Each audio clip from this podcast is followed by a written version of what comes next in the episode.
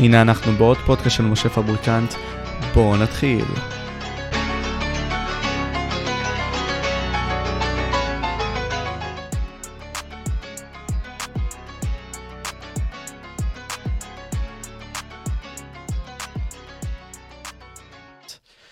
קודם כל, ניר, תודה רבה שאתה בתוכנית.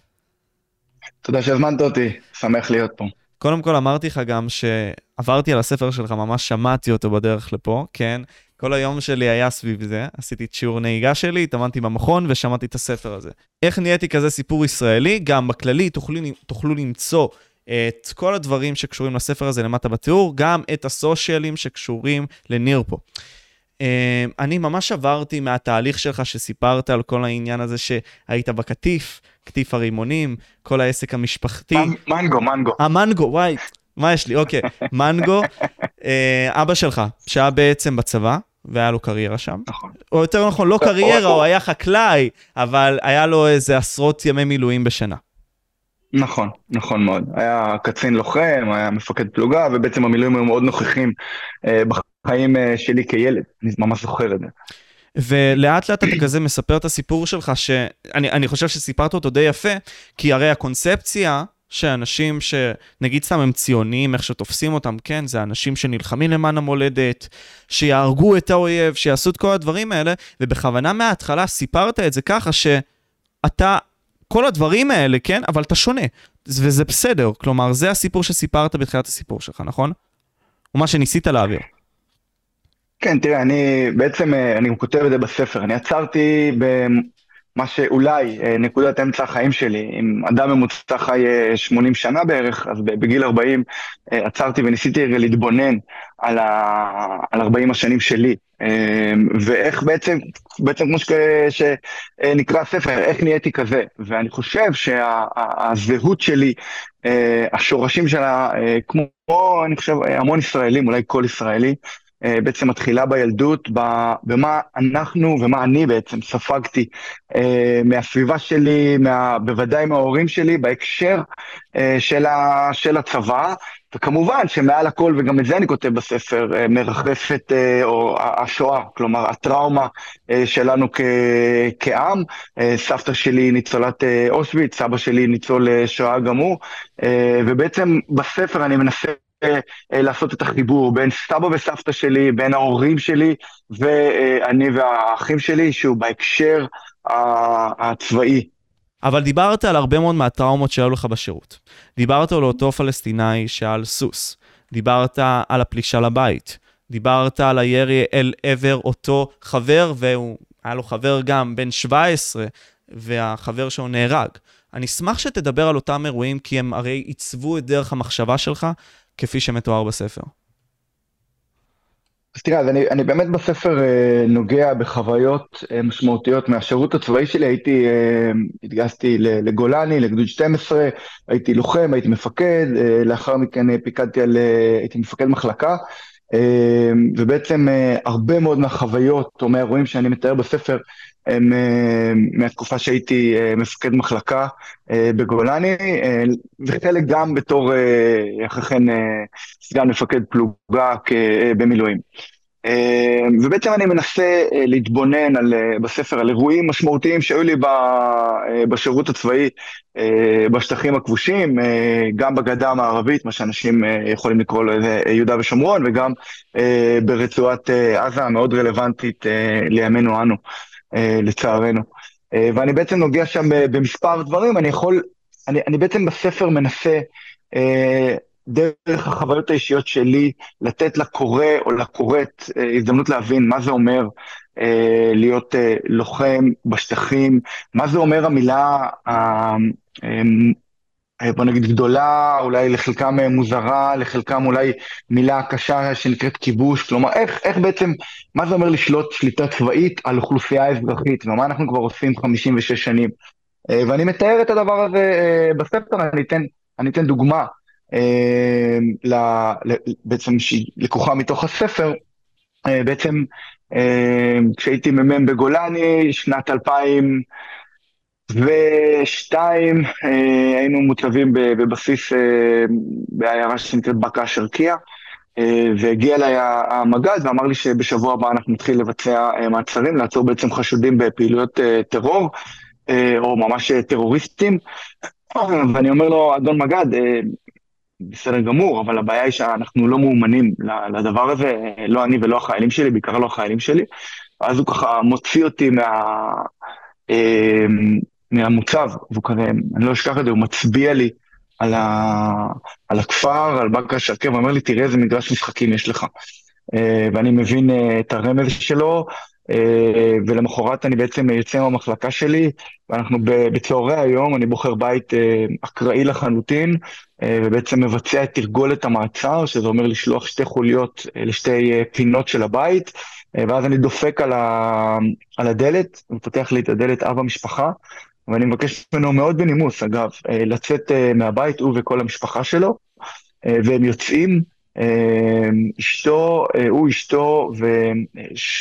שלושת ילדיהם, אה, אולי ארבעה, כבר עשרים ומשהו שנה קשה לי לזכור אה, את הכל, אה, ובעצם החיילים שלי מכוונים עליהם את הנשקים. כי, כי, כי התפיסה הצבאית בשטחים אומרת שכל פלסטיני בעצם הוא חשוד עד אשר לא הוכח אחרת. אני נכנס אליהם הביתה, עולה לגג פתוח כזה, בקשר נותן הערות לחיילים שלי על, על, על איך הם מכוונים את הנשק. אמ, ו... אמ, ואיך הם תופסים מחסה, ואז בעצם אני אה, יוצא מהבית אחרי עשר דקות בערך, אמ, ואומר למשפחה, אתם יכולים אה, לחזור חזרה לבית שלהם. ובעצם אה, כשהסתכלתי על זה הרבה שנים אחרי זה, הבנתי, מה שאז לא הבנתי אגב, אני, אני מודה ואני מכה על חטא בהקשר הזה, שהתאמנתי, עשיתי אימון על אוכלוסייה אזרחית. והדבר הזה קורה גם היום, אה, לצערי. חיילי צה"ל מתאמנים אה, בתוך אה, כפרים פלסטינים. הצבא, אגב, מאשר את זה, זה לא, מש... זה לא איזשהו סוד. וזו רק דוגמה אחת מהשליטה בעצם האבסולוטית על החיים של הפלסטינים. ואני כמובן גם יוצא נגד זה, וגם חושב שנכון שכולם ידעו את הדבר הזה. כלומר, מי ששלח אותי, ומי ששולח אה, אה, את החיילים שנמצאים עכשיו בשטחים, אני חושב שהחובה שלו היא גם לדעת מה אנחנו עושים שם, ואיך זה נראה מהעיניים שלנו, של הלוחמים, שאני אה, מגיל 18 ועד ממש עצם היום הזה, אה, כשאני עולה על מדים, אני אה, מסכן את חיי ומוכן לסכן את חיי לשם הגנת המדינה הזו. ובספר אני בעצם בא ושואל שאלה, אה, אה, מהותית, שאחרי אני גם עונה עליה כמובן, האם אנחנו באמת אה, מסכנים את החיים בשביל הגנה על הבית, או בשביל מטרות אחרות, הגנה על המתנחלים, הגנה על תפיסות דתיות, והתשובה שלי מאוד ברורה, בהחלט אין קשר בין השהייה שלנו בשטחים לבין בעצם הגנה על המדינה. אני אומר את זה בצורה ברורה גם עכשיו וגם כמובן בספר שלי. אני מבין ממה שקראתי לפחות, אולי זאת הפרשנות שלי, אתה מבין שזה דבר לא בסדר מוסרית לעשות, כי תדמיין שהיו עושים לך את זה בשטח שלך. היו מוציאים אותך מהבית שלך אל מול המשפחה שלך. זה דבר, קודם כל, אתה יודע, אני חושב אה, מוזר, אה, טראומטי. אתה גם נראה לי סיפרת את זה שהם, אתה יודע, הם היו בשוק טיפה כזה מהסיטואציה, כן? אה, זה דבר שהוא מבחינתך לא בסדר מוסרית. א', חד משמעית, זה לא בסדר מוסרית, אבל אני חושב שההקשר הוא הרבה יותר רחב. אני בא ומדבר גם בספר בעצם אמ, גם על הצד המוסרי אה, וההומני של בעצם שליטה צבאית כל כך הרבה שנים על אוכלוסייה אזרחית, אבל אני בהחלט גם מדבר על, על, על, על הציר של אה, הגנה אה, וביטחון, הביטחון של מדינת ישראל. ואני בא ואומר שהתפיסה שאומרת שאנחנו צריכים להיות בשטחים, גם מבחינת שליטה צבאית וגם מבחינת התנחלויות, כדי להגן על uh, מדינת ישראל, תפיסה לא נכונה, היא תפיסה מוטעית. אגב, צריך להגיד שהרוב uh, המכריע של גם הרמטכ"לים וגם ראשי השב"כ ב-20 השנים האחרונות, 30 השנים האחרונות, כשהם מסיימים את התפקיד, הם אומרים אנחנו לא צריכים להיות שם לטובת הגנת מדינת ישראל, כלומר לטובת ביטחונה של מדינת ישראל. אני בא ואומר משהו שאני יודע שהוא מאוד קשה לאנשים לשמוע אותו, ואני אומר אותו בצורה חד משמעית, כי זו האמת שלי וגם אגב של רבים אחרים. השהייה שלנו אה, בשטחים ועצם קיום ההתנחלויות פוגעות בביטחון מדינת ישראל, מסכנות לשווא את חיילי צה"ל, והדבר שהוא יקר מאוד מאוד, הכי יקר לליבי זה חיילי צה"ל ומוות מיותר, ואני רוצה למנוע את המוות המיותר הזה, אני רוצה למנוע את המוות המיותר הזה גם מהצד הישראלי, וכן בהחלט גם מהצד הפלסטיני, ואני חושב שהדבר הזה הוא אפשרי. אז בואו נפרק את זה אולי, כי זה נושא חשוב. הרי יש את הכיבוש של 67, בסדר? ואז נכון. הגיעו אנשים בעצם מתנחלים, אנשים בעצם מישראל שנכנסו לאותם שטחים כבושים, בין אם זה ברצועת עזה ובין אם זה במה שמכונה הגדה המערבית, או יהודה ושומרון, איך שכל אחד מכנה את זה. נכון. ושם קיימו התיישבויות. יש גם במזרח ירושלים, גם חשוב לציין, כן? 12, אם אני לא טועה, שכונות, שבהם גם נמצאים יהודים שמנסים כל הזמן לקנות בתים. זה ממה שאני זוכר, נכון? או שאני לא מדויק. נכון, צריך רגע להגיד. צריך להגיד שבהקשר של, של מזרח ירושלים, מדינת ישראל סיפחה אה, את ירושלים. יש בעייתיות גם במזרח ירושלים, אבל אה, היא שונה, המצב הוא שונה מהמצב אה, אה, בגדה המערבית. אה, שהם, ש, שאותם לא סיפחו, שאותם לא סיפחו, כן, חשוב לציין. נכון. ושם נכון. הם חיים על פי ABC, וגם יש את הצורה המוזרה הזאת, כלומר שהמתנחלים בעצם חיים בין אותם יישובים פלסטינים, אה, ובסופו של דבר יש גם את הצבא שנמצא שם. פה אתה רואה את הבעיה, נכון? א', כן, אני, אני רגע כן אגיד אבל אה, משפט כדי לעשות שנייה סדר. אני מסביר את זה באמת, אני חושב, בצורה אה, יחסית אה, בעיניי ברורה בספר, אבל פשוט עברת את זה ככה במשפט וחשוב רגע לה, להגיד. בהסכמי אוסלו, בסדר? אמ, בעצם בתחילת שנות התשעים שנעשו בין ישראל לבין מה שאחרי זה אה, הוקמה להיות הרשות הפלסטינית, נקבע שהשטח בגדה המערבית מתחלק לשלושה חלקים. שטח A שהוא שטח בשליטה אה, פלסטינית מלאה, גם ביטחונית וגם אה, אזרחית, אלה בעצם כל ריכוזי האוכלוסייה הגדולים של הפלסטינים, כלומר הערים הגדולות. מה שאנחנו מכירים, ג'נין, רמאללה, שכם, טול כרם, הערים הגדולות. שטח B הוא שטח שהוא בעצם בשליטה אזרחית, בסדר, מוניציפלית של הפלסטינים, אבל הוא בשליטה ביטחונית של, של ישראל, ושטח C הוא שטח שהוא בשליטה גם אזרחית וגם ביטחונית של ישראל, כלומר שטח C בעצם ההתנחלויות קיימות בשטח C. צריך להגיד משהו מאוד מאוד חשוב כשמדברים בהקשר הזה של שטחים A, B ו-C, כשמדברים בהקשר של הסכם אוסלו המפורסם, ההסכם הזה נחתם במקור לחמש שנים. הוא הסכם זמני, שבסוף ההסכם הזה הייתה אמורה לקום, אה, על פי אה, שני הצדדים, מדינה פלסטינית לצד מדינת ישראל. בעצם אנחנו אה, היום הרבה יותר מחמש שנים מאז חתימת ההסכם. ההסכם בצורה כזו או אחרת קיים, אבל הוא, הוא בטח לא קיים במלואו, כלומר, לדוגמה, אה, צה"ל נכנס אה, מתי שהוא רוצה וכמה שהוא רוצה לשטחי A. כלומר, החלוקה הזאת ל-A, B ו-C היא, היא כבר לא מאוד רלוונטית אה, ל, ל, לימים, אה, לימים האלה. ישראל, כשנוח לה, היא אומרת, אה, בוא נדבר על הסכם אוסלו, כשלא נוח לה, אז היא מתעלמת ממנו.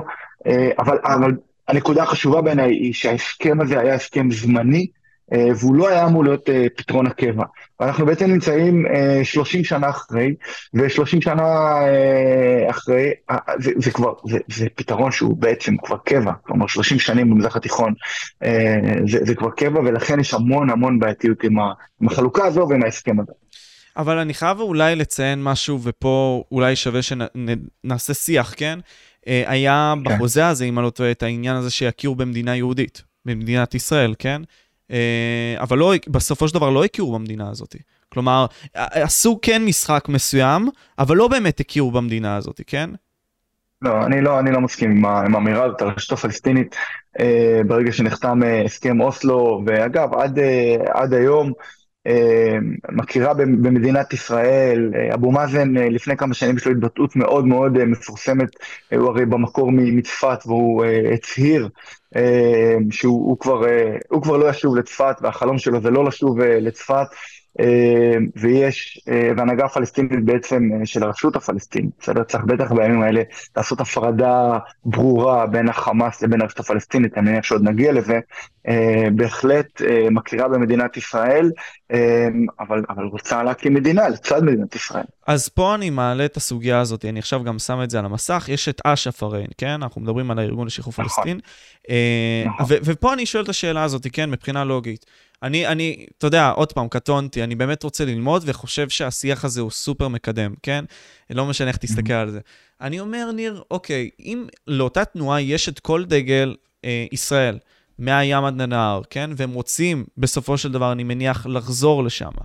אז זה או שזה יהיה בלעדינו, בלי כל היהודים במדינה הזאת, או אופציה של סיפוח, סיפוח, ולדעתי גם הם לא ירצו אותנו שם, אז איך אתה מסתכל על זה? כי אני אומר לעצמי, אם יש את התמונה של כל מדינת ישראל, הם רוצים את כולה. לא ככה? תראה, לא. אמ, אה, שנייה, אז אני אעשה רגע סדר. האם יש קולות אה, בעם הפלסטיני אה, שאומרים, אה, בטח שוב, אנחנו שומעים את זה בימים האלו, אה, לחזור אה, למה שנקרא מהים עד הירדן? כן, יש, קול, יש קולות כאלה, אה, ובוודאי שאני לא מתעלם מהם. אני בוודאי לא מסכים לקולות האלה. אה, זה לא הפרטנרים שלי אה, בצד, ה, בצד הפלסטיני, הפרטנרים שלי בצד, בצד הפלסטיני הם פרטנרים שרוצים שלום לצד מדינת ישראל, אנחנו לא הולכים לשום מקום. אה, יש מהים ועד הירדן בערך כ-15 מיליון בני אדם, חצי חצי יהודים ומוסלמים פחות או יותר, ואנחנו צריכים ללמוד לחיות פה. מי שחושב ש, שאנחנו כעם יהודי לא נהיה פה, הוא חי בחלום שהוא חלום, גם חלום רע וגם חלום לא רלוונטי. אנחנו מדברים על, על בעצם לחלק את, ה, את האדמה הזו בין העם הפלסטיני לעם, לעם היהודי, כשאני אומר אה, כמובן, אסור לשכוח את אה, שני מיליון הפלסטינים אזרחי מדינת ישראל שחיים בתוכנו, וכמובן הם חלק אה, בלתי נפרד ממדינת ישראל וחלק שווה לדבר הזה. ולכן, תראה, אתה גם תמצא קריאות גם בצד, ה, בצד הישראלי, בעצם שמדינת ישראל תתפרס אפילו מעבר, מה שנקרא, מעבר לעבר הירדן, אה, למדינת ירדן. יש גם קריאות כאלה. אה, בעיניי אה, הקיצוניים בשני הצדדים הם לא אלה שצריכים לתת את הטון, אלא דווקא המתונים. והמתונים בשני הצדדים מדברים על פתרון מדיני, שמדבר על שתי מדינות. אנחנו ממש ניגע בזה, אני יודע שלאנשים פה יש את הטריגר ונוגע לעניין הזה עכשיו לדבר על זה, אבל אני בכל מקרה רוצה לעבור על זה בסדר, כן? אתה גם דיברת על אותם משיחים שהם בעייתיים, כן? עכשיו אמרת ששתי הקצוות של שתי הדדות, כלומר אם זה חמאס עכשיו שעשה את הפיגועים, ובין אם זה גם אה, מה שאתה קורא להם האנשים שיושבים בממשלה, בין אם זה, לא יודע אם בשמות, כן, אבל סמוטריץ', בן גביר, כל האנשים האלה בעוצמה יהודית, או איך קוראים למפלגה שלהם כבר, אני לא בפוליטיקה, לא קשור כבר. בן גביר בעוצמה יהודית, כן. כן, אז אני אומר, אתה לא כל כך תופס מהם, ואם בכלל אתה רואה בהם כמקור הבעיה. אז אני, אני אגיד, תראה, אני אדבר קודם כל על, על הצד שלנו. אנחנו, אה, כמדינת ישראל, יש בעצם אה, מיעוט שהוא אה, נכון, הוא מאוד אה, משיחי שמאמין אה, בביאת המשיח, בגאולת הארץ, דרך גאולת האדמות שלה בגדה המערבית. והמיעוט הזה בעצם, לצערי, הוא מיעוט שמושך את כל המדינה למקום לא טוב כבר הרבה מאוד שנים.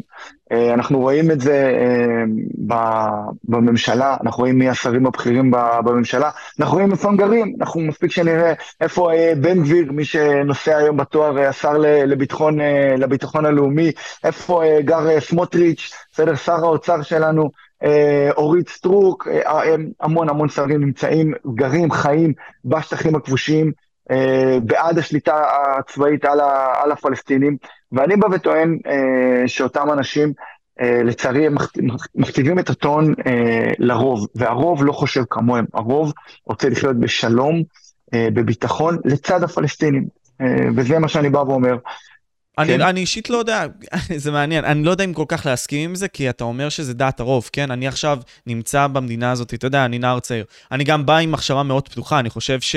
ככל האפשר שווה למצוא מדיניות של שלום, אני מאוד בעד זה, כן? אבל יש מחיר לשלום, כמו שיש מחיר למלחמה, ויש מחיר לכל דבר שאתה עושה, כן? ואני פשוט, אתה יודע, בעקבות הדבר הזה שקרה היום ב-7 באוקטובר, אני אומר לעצמי, קשה למצוא את הפרטנר הזה. כי, כי, כי כן אני רואה את התמונה הזאת שאתה אומר, ניר, כן? יש אזרחים חפים מפשע. יש אנשים שנמצאים, בין אם זה נגיד סתם עכשיו בג'נין, ובין אם זה עכשיו ב...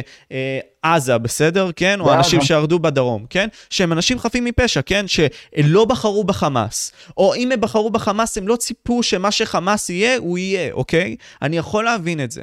אבל עצם העובדה שמה שקרה קרה, והיו אזרחים שהלכו ב-7 באוקטובר וכן עשו את הפיגועים האלה, וכן רצחו, וכן עשו את כל הדברים הנוראים האלה.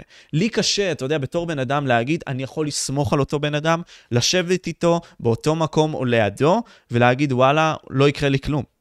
אז, אז כמו שנניח אני אשב איתך. אתה מבין? כלומר, זה שונה.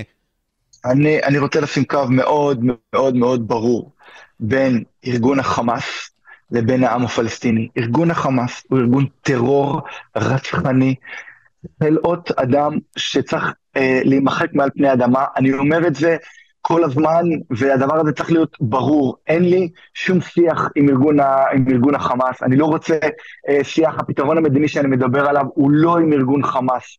בסדר? ארגון חמאס הוא ארגון שצריך להילחם בו, ואני אה, אה, האחרון שרוצה מלחמה, אבל ב, ב, במקרה הזה אין לנו ברירה אלא להילחם אה, בחמאס, והדבר הזה צריך להיות ברור ו- ולהיאמר בצורה חד חד משמעית, ואני אומר אותו מעל כל במה אפשרית. אבל, ופה יש אבל ענק, בעם הפלסטיני, בסדר? חיים בגדה המערבית וברצועת עזה בערך כחמישה מיליון בני אדם. ארגון חמאס לא מייצג את העם הפלסטיני. האם יש, אה, יש לו תמיכה לחמה, לחמאס אה, מסוימת בעם הפלסטיני? כן, אני לא מתעלם מה, מה, מהתמיכה המסוימת. האם הרוב הפלסטיני תומך בחמאס? התשובה היא חד משמעית לא. אני, אני טוען שלא, אה, וסקרים אגב מראים גם ש, שהוא לא, ולכן אני עושה את ההפרדה הזאת, חמאס לא מייצג את, את העם הפלסטיני. והדבר הזה חייב להיות בעיניי אה, ברור. אוקיי, אז, אז בוא נתעכב בזה. כלומר, אנחנו מבינים שבגדה המערבית יושבת פת"ח. בסדר, אני מקבל את זה ומבין את זה, כן? אבל... הרשות אני... הפלסטינית, אה, הרשות הפלסטינית. אוקיי, כן, הרשות הפלסטינית, בסדר, אבל אה, כן. בוא, בוא נגיד, אוקיי, בסדר, לא, לא נתעכב על הסמנטיקות, אבל נגיד בעזה יושב... לא, זה, לא, זה, זה, זה לא עניין של סמנטיקה, אני חושב רגע להבין, אה, בסדר, הפת"ח, בסדר, הוא בעצם ארגון, נכון, הוא, נכון שהוא קיים בתוך הרשות הפלסטינית, אבל יש רשות פלסטינית שישראל מכירה בה, אגב, ישראל מנהלת איתה אה, יחסים גם ביטחוניים, ויש שיתוף פעולה ביטחוני עם הרשות הפלסטינית. ישראל מעבירה כספים, ישראל גובה מיסים, בסדר? ומעבירה אה, אותם אה, לרשות הפלסטינית. צריך להבין את, הדבר הזה, בסדר? זה לא שיש שם איזשהו ארגון ככה ארטילאי, לא, יש ישות שהיא אה, אה, אה, כמעט ישות מדינית, או ישות מדינית, אגב, שאפילו יש לה אה, בחלק מה, מהמדינות בעולם אה, נציגויות. בסדר? ואחד, זה הרשות הפלסטינית. יש את ארגון הטרור, בסדר? הנורא והיום, שקוראים לו חמאס, שהוא שולט ברצועת עזה. אוקיי. Okay. אה, uh, אני אומר אבל, אתה אומר שרוב הציבור, ב... בוא, בוא נתרכז ברצועת עזה, כי יהודה ושומרון זה שיח אחר מבחינתי, כי חמאס לא מוביל שם את השליטה, או לפחות לכאורה, בסדר? אני, אני, בוא נאמר דבר כזה. האזרחים עצמם, זה, דיברתי עם הרבה מאוד אנשים ומזרחנים, אמרתי לעצמי, אוקיי, אם אתה חי במשטר דיקטטורי, כן? מ-2007 אפשר להגיד שחמאס שלט בדיקטטורה, כן?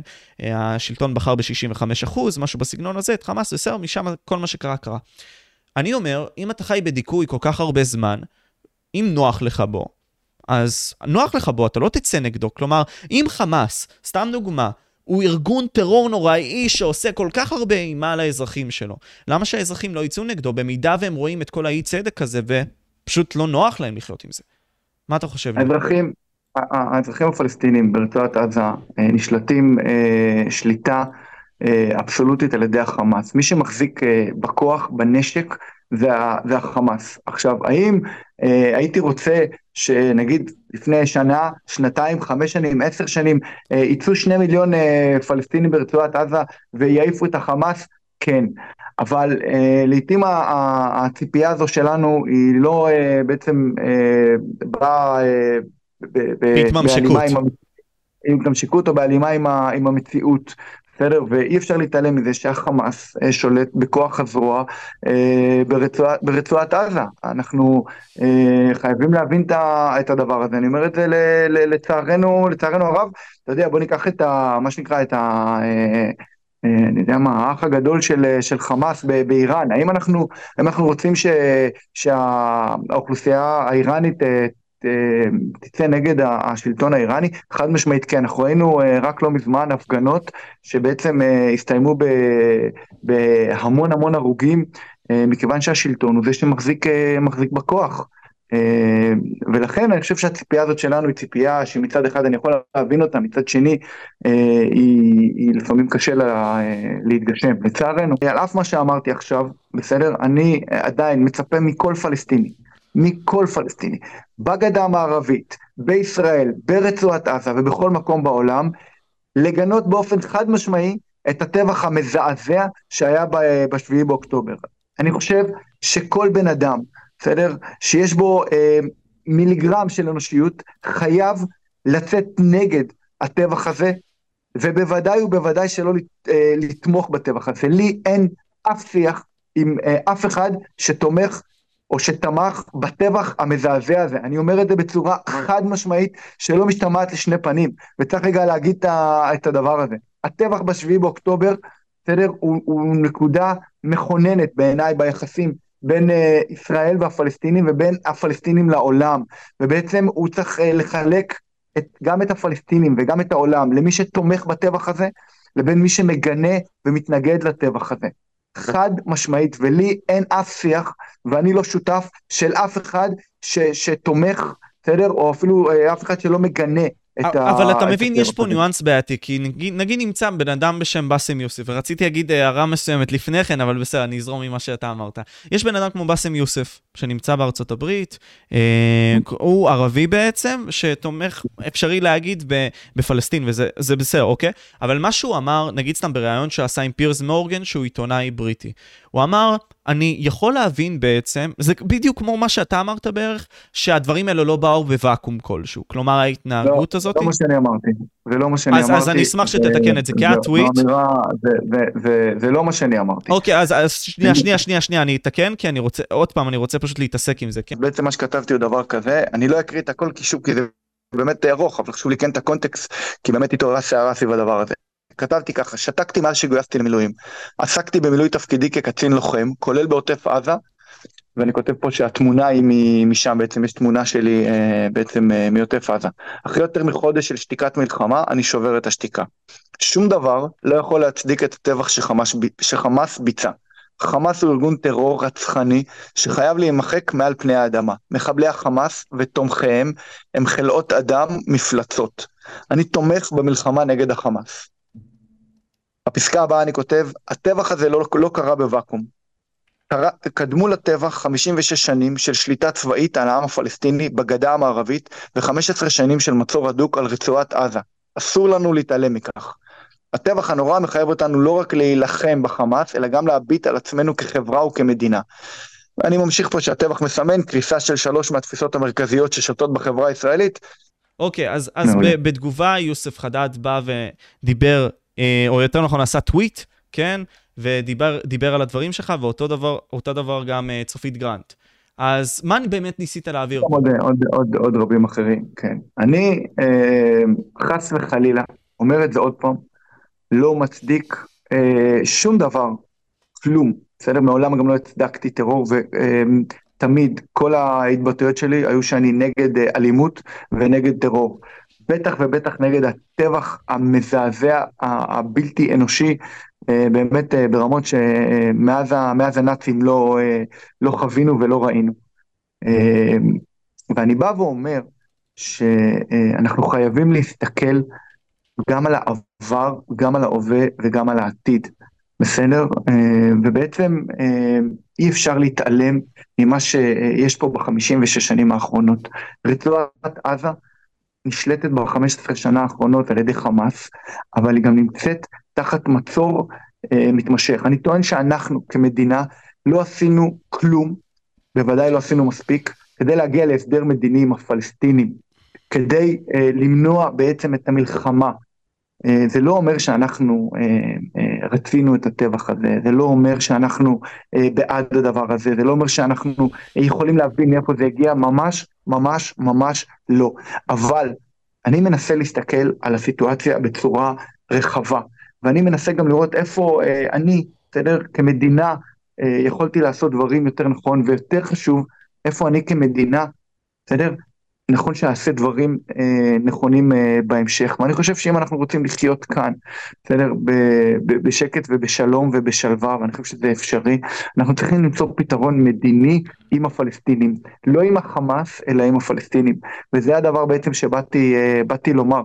אני חייב רגע להגיד בהקשר הזה, שלצד ה- ה- ה- המלחמה, שבאמת היא בעיניי מלחמת אין ברירה ב- ברצועת עזה, באותו הזמן שחיילים נלחמים ומחרפים את נפשם ולצערי גם מתים כל יום, באותו הזמן בגדה המערבית מתנחלים קיצוניים משתוללים, פוגעים אה, באלימות קשה בפלסטינים חפים מפשע, הורגים חלקם ובעצם גם יוצרים עוד חזית ביטחונית, שזה דבר רע מאוד, גם מבהירים, מבהירים את, ה, את השטח ובעצם אה, מאלצים את, את ישראל לעוד, אה, לעוד אה, חזית, לעוד התמודדות, ואני לא מנתק בין, ה, אה, בין הדברים, אותם אנשים רוצים להישאר ברצועת עזה, רוצים להקים את גוש קטיף מחדש, אני כחייל יחסית צעיר, בן 19, הייתי בגוש קטיף יותר מחודש. התקופה, אני חושב, הכי אלימה שחוויתי, אני גם כותב את זה בספר, חוויתי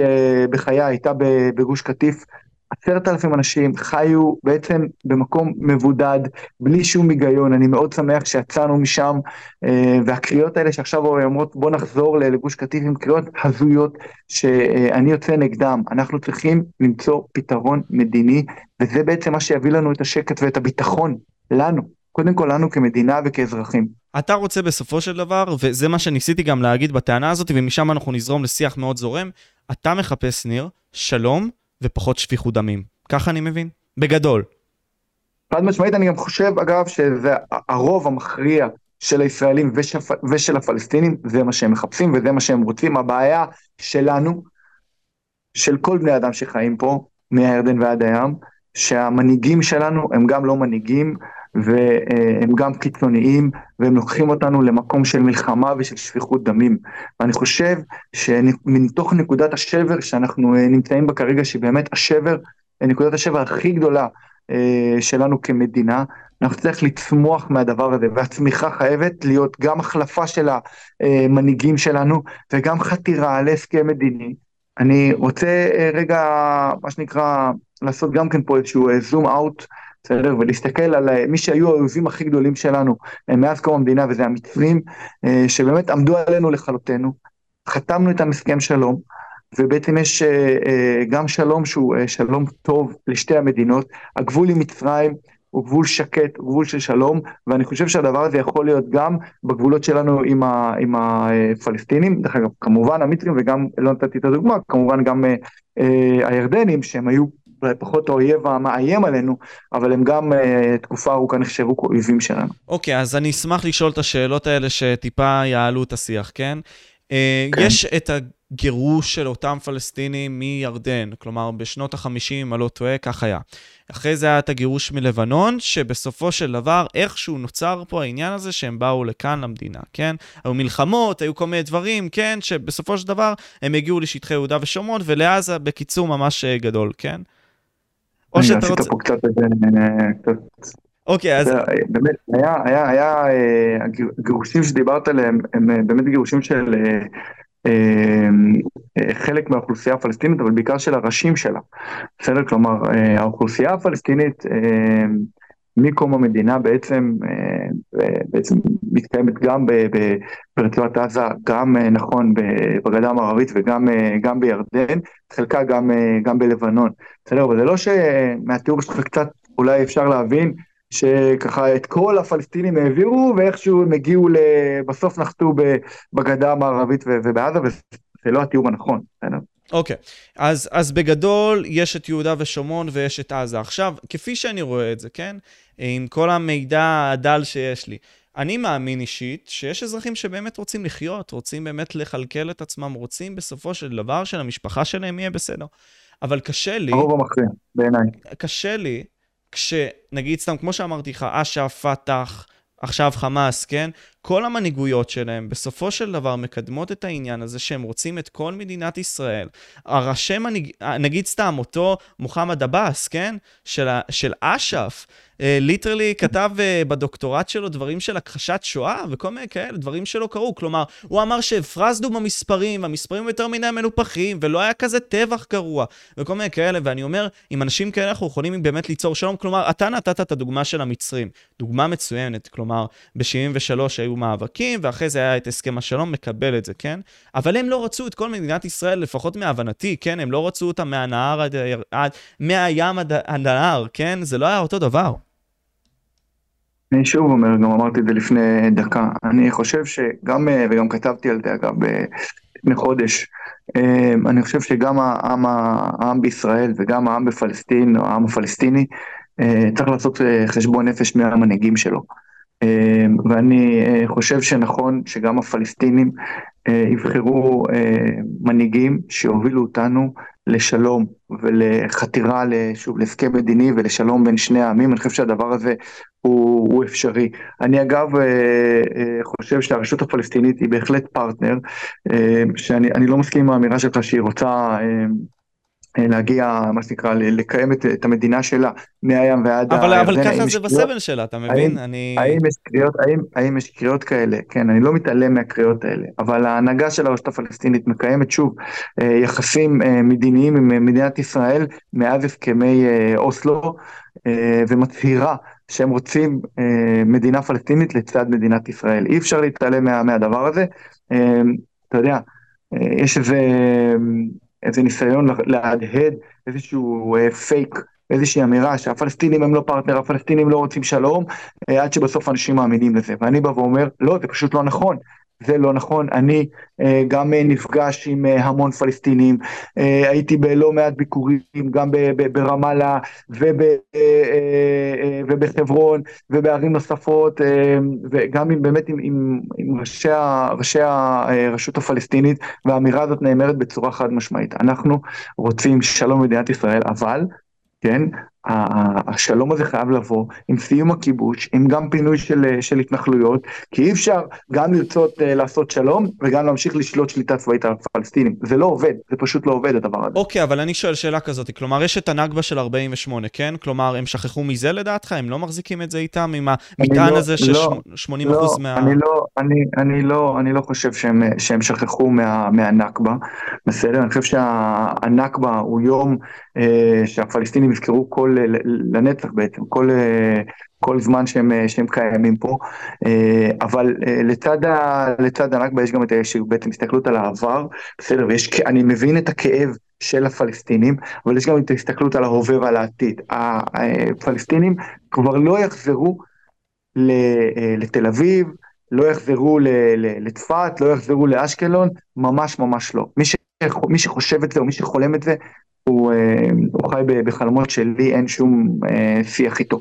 הפלסטינים צריכים לחיות לצד מדינת ישראל במדינה אה, פלסטינית וההבנה הזאת היא קיימת אצל, ה, אצל הראשים ברשות, ה, ברשות הפלסטינית, צריך להגיד את זה בצורה, בצורה ברורה. הניסיון, יש פה ניסיון בתוך ישראל לצייר את הפלסטינים בעצם, שזה מה שהם רוצים, מה שאתה אומר, הם לא רוצים שלום איתנו, הם רק רוצים אה, מלחמה, ומתוך התפיסה הזאת, בעצם התפיסה הזאת גוזרת עלינו, אה, אחד, להמשיך ולהילחם בפלסטינים ללא קט, שתיים, להמשיך לשלוט שליטה צבאית על הפלסטינים, שלוש, להעמיק את ההתנחלויות. ומי שבעצם אה, מפמפם את התפיסה הזו שאתה אה, בעצם אה, מהדהד, לא משנה אם זה הדעה שלך או לא, אני, זה בסדר שאתה אומר אותה, כי באמת היא קיימת אצל אה, אה, קבוצות גדולות בחברה הישראלית, מי שמהדהד את הדבר הזה ומי שבעצם מפמפם, זה בעצם ראשי המתנחלים, בן גביר, סמוטריץ', אורית סטרוק, שבעצם הקיום שלהם הוא קיום אה, בגדה המערבית בשליטה על, ה, על הפלסטינים, אבל זה לא הרוב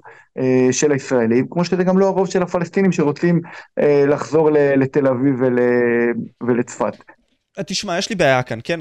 כלומר, הדעה שלי היא כזאת די, אם אני יכול להגיד, אה, בסופו של דבר היה עדיף מן הסתם שלא יהיה את הקונפליקט הזה. אולי שהם ילכו ירדן, למצרים, כן? אבל אתה לא יכול לעשות את זה כי זה לא אנושי, ובסופו של דבר לא, זה גם לא יקרה לא, לא במציאות. לא, לא, זה לא, לא, זה לא עדיף וזה לא נכון, ואנחנו לא, אה, לא עושים טרנספר, ואסור לנו, ואסור אפילו לדבר لا, על למה, למה, למה, סתם שאלה, כי אתה יודע, בתחילת המלחמה בכללי, וכן חשבתי על זה, כן, לא אשקר איתך.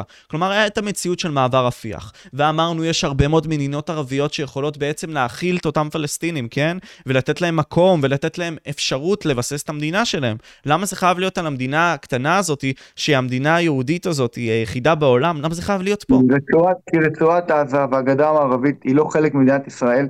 מדינת ישראל הרשמית מעולם לא הכירה בגרגר, גרגר אדמה מהגדה המערבית ומרצועת אה, עזה. צריך לזכור את הדבר הזה. תראה, תיקח עכשיו את השנה האחרונה, שהיא בעצם, יש פה את הממשלה אה, הכי ימנית שאי פעם קמה במדינת ישראל, ועדיין, גם הממשלה הזו לא באה וסיפחה מילימטר, מילימטר מהגדה המערבית, בטח לא אה, מרצועת עזה, כן. וזה, וזה לא סתם, כי אה, הגדה המערבית ורצועת עזה הם לא חלק ממדינת ישראל.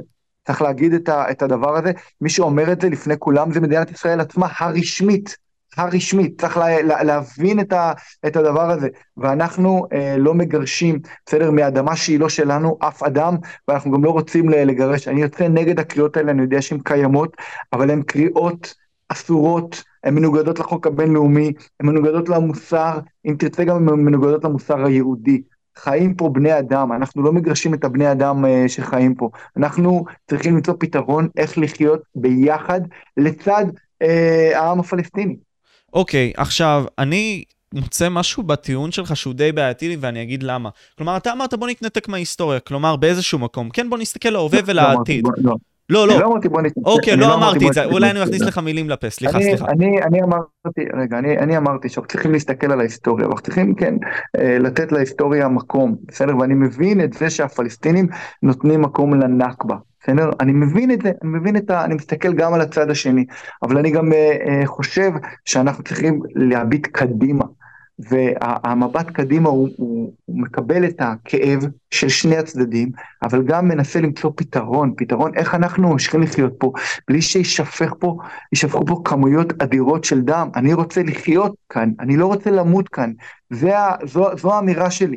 ואני חושב, ואני מאמין ואני יודע, שגם הרוב של הפלסטינים, זה מה שהם רוצים, רוצים לחיות כאן. מה שהיה, היה. אני אתן בכוונה, אה, ואני לא עושה השוואה, אבל אני אתן, אה, אני אתן אה, דוגמה, תראה, ההיסטוריה שלנו עם העם הגרמני היא ברורה וידועה לכל, אפילו בתחילת הפודקאסט דיברנו על מאיפה סבא וסבתא שלי באו.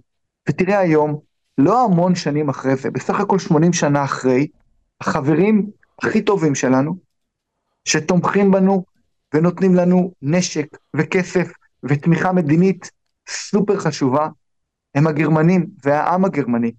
ו- ו- ותראה איזה שינוי בזמן יחסית קצר, אם אנחנו מסתכלים על ההיסטוריה כמשהו הרבה יותר גדול, עברנו ביחסים עם העם הגרמני.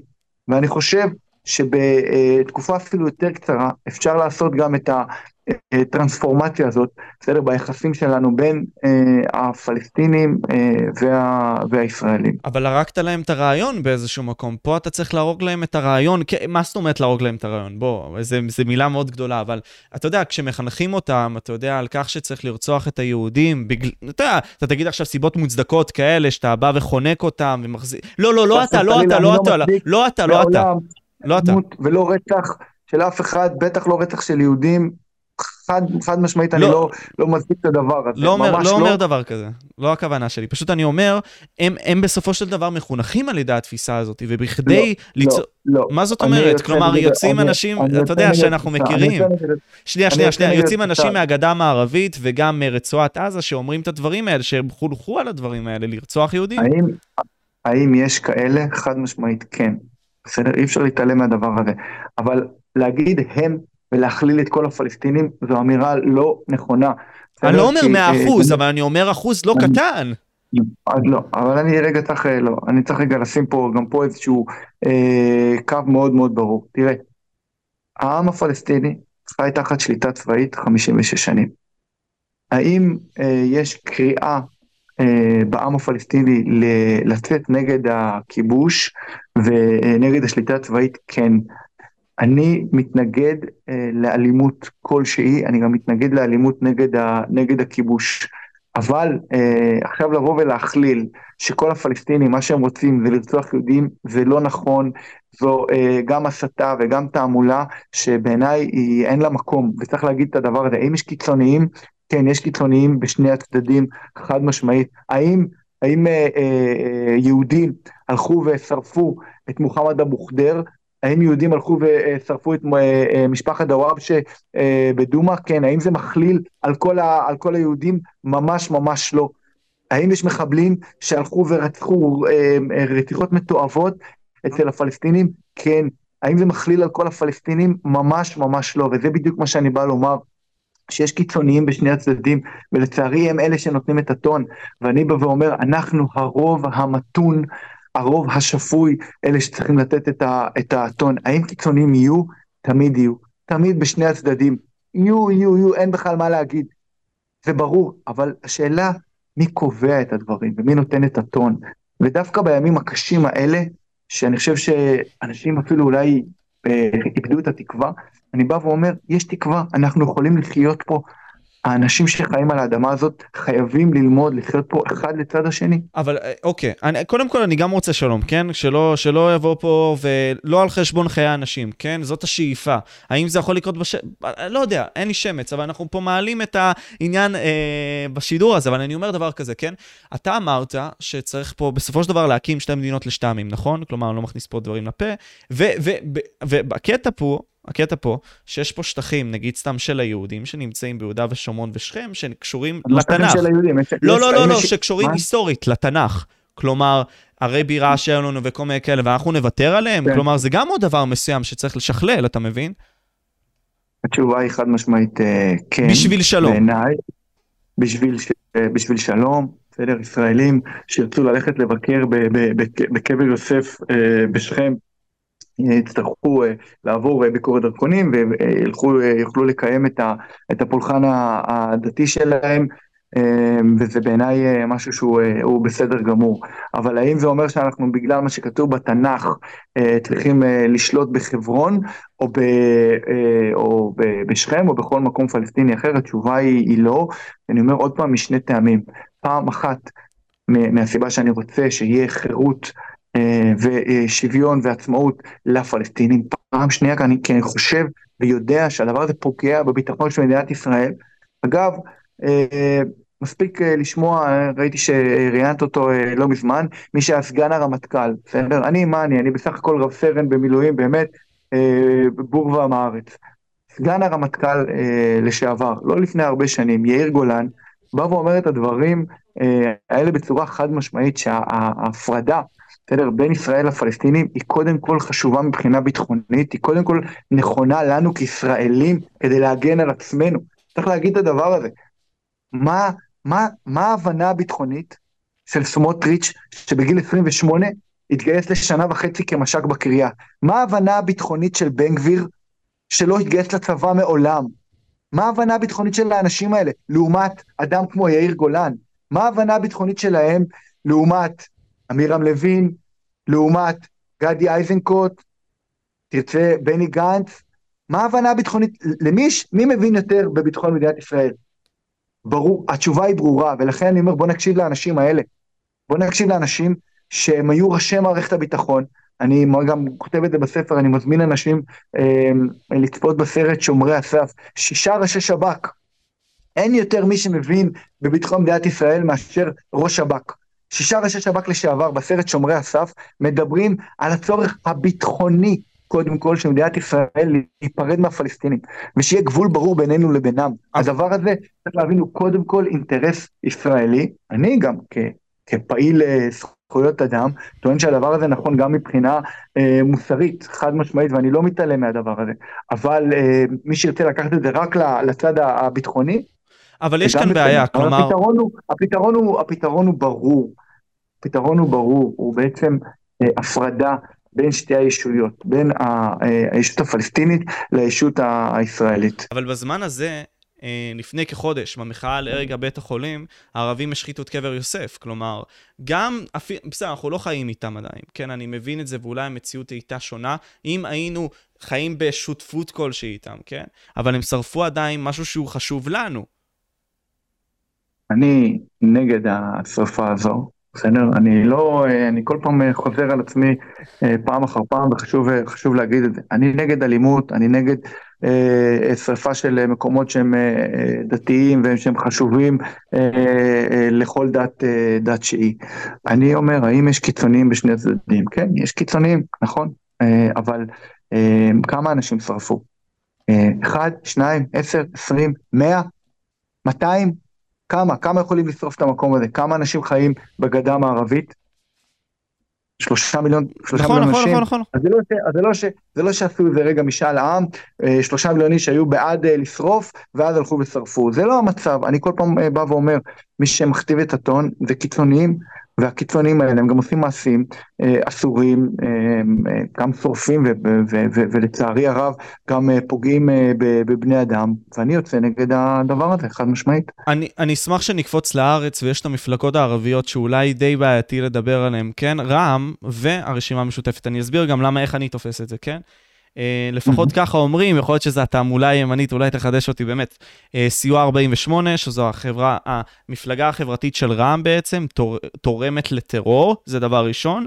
ויש את הטענות גם של הימין, שהם אומרים בעצם שאחמד טיבי, ב-2009, כאשר עשה ראיון, אמר שחמאס הוא לא ארגון טרור. ועד עכשיו לא קיבלנו איזשהו גינוי מאותם חברי כנסת, שאתה יודע, מייצגים חלק לא קטן מהציבור הערבי במדינת ישראל. אז... לא, אני שמעתי, אני חייב להגיד, אני שמעתי אה, גינויים חד, חד, חד משמעיים מחברי הכנסת הערבים על הטבח של, ה, של השביעי באוקטובר, אה, בצורה אה, ברורה שאינה משתמעת אה, לשני פנים. אה, צריך, אה, צריך להגיד את זה, צריך גם להגיד עוד משהו.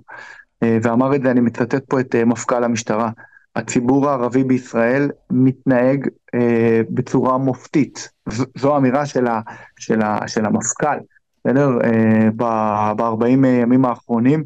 אה, הדבר הזה, האמירה הזו נאמרת אה, על רקע מה שנקרא אירועי שומר החומות, שהיו אה, התפרעויות, התפרעויות בתוך מדינת ישראל, אה, ואני חושב אה, שחלק אה, משמעותי אה, מזה שאנחנו לא רואים אה, אה, הפגנות ולא רואים אה, אלימות אה, משמעותית בתוך ישראל היא כי הציבור הערבי מתנער התנערות חד משמעית מהטבח המזעזע שחמאס, ביצע. אף אחד לא רוצה להיות אה, קשור ל, ל, לדבר הזה. אף אחד, אף, אף, אף בן אדם שהוא מגדיר את עצמו בן אדם לא רוצה להיות אה, אה, אפילו אה, מוזכר באותו משפט עם, ה, עם מה שקרה ב-7 באוקטובר.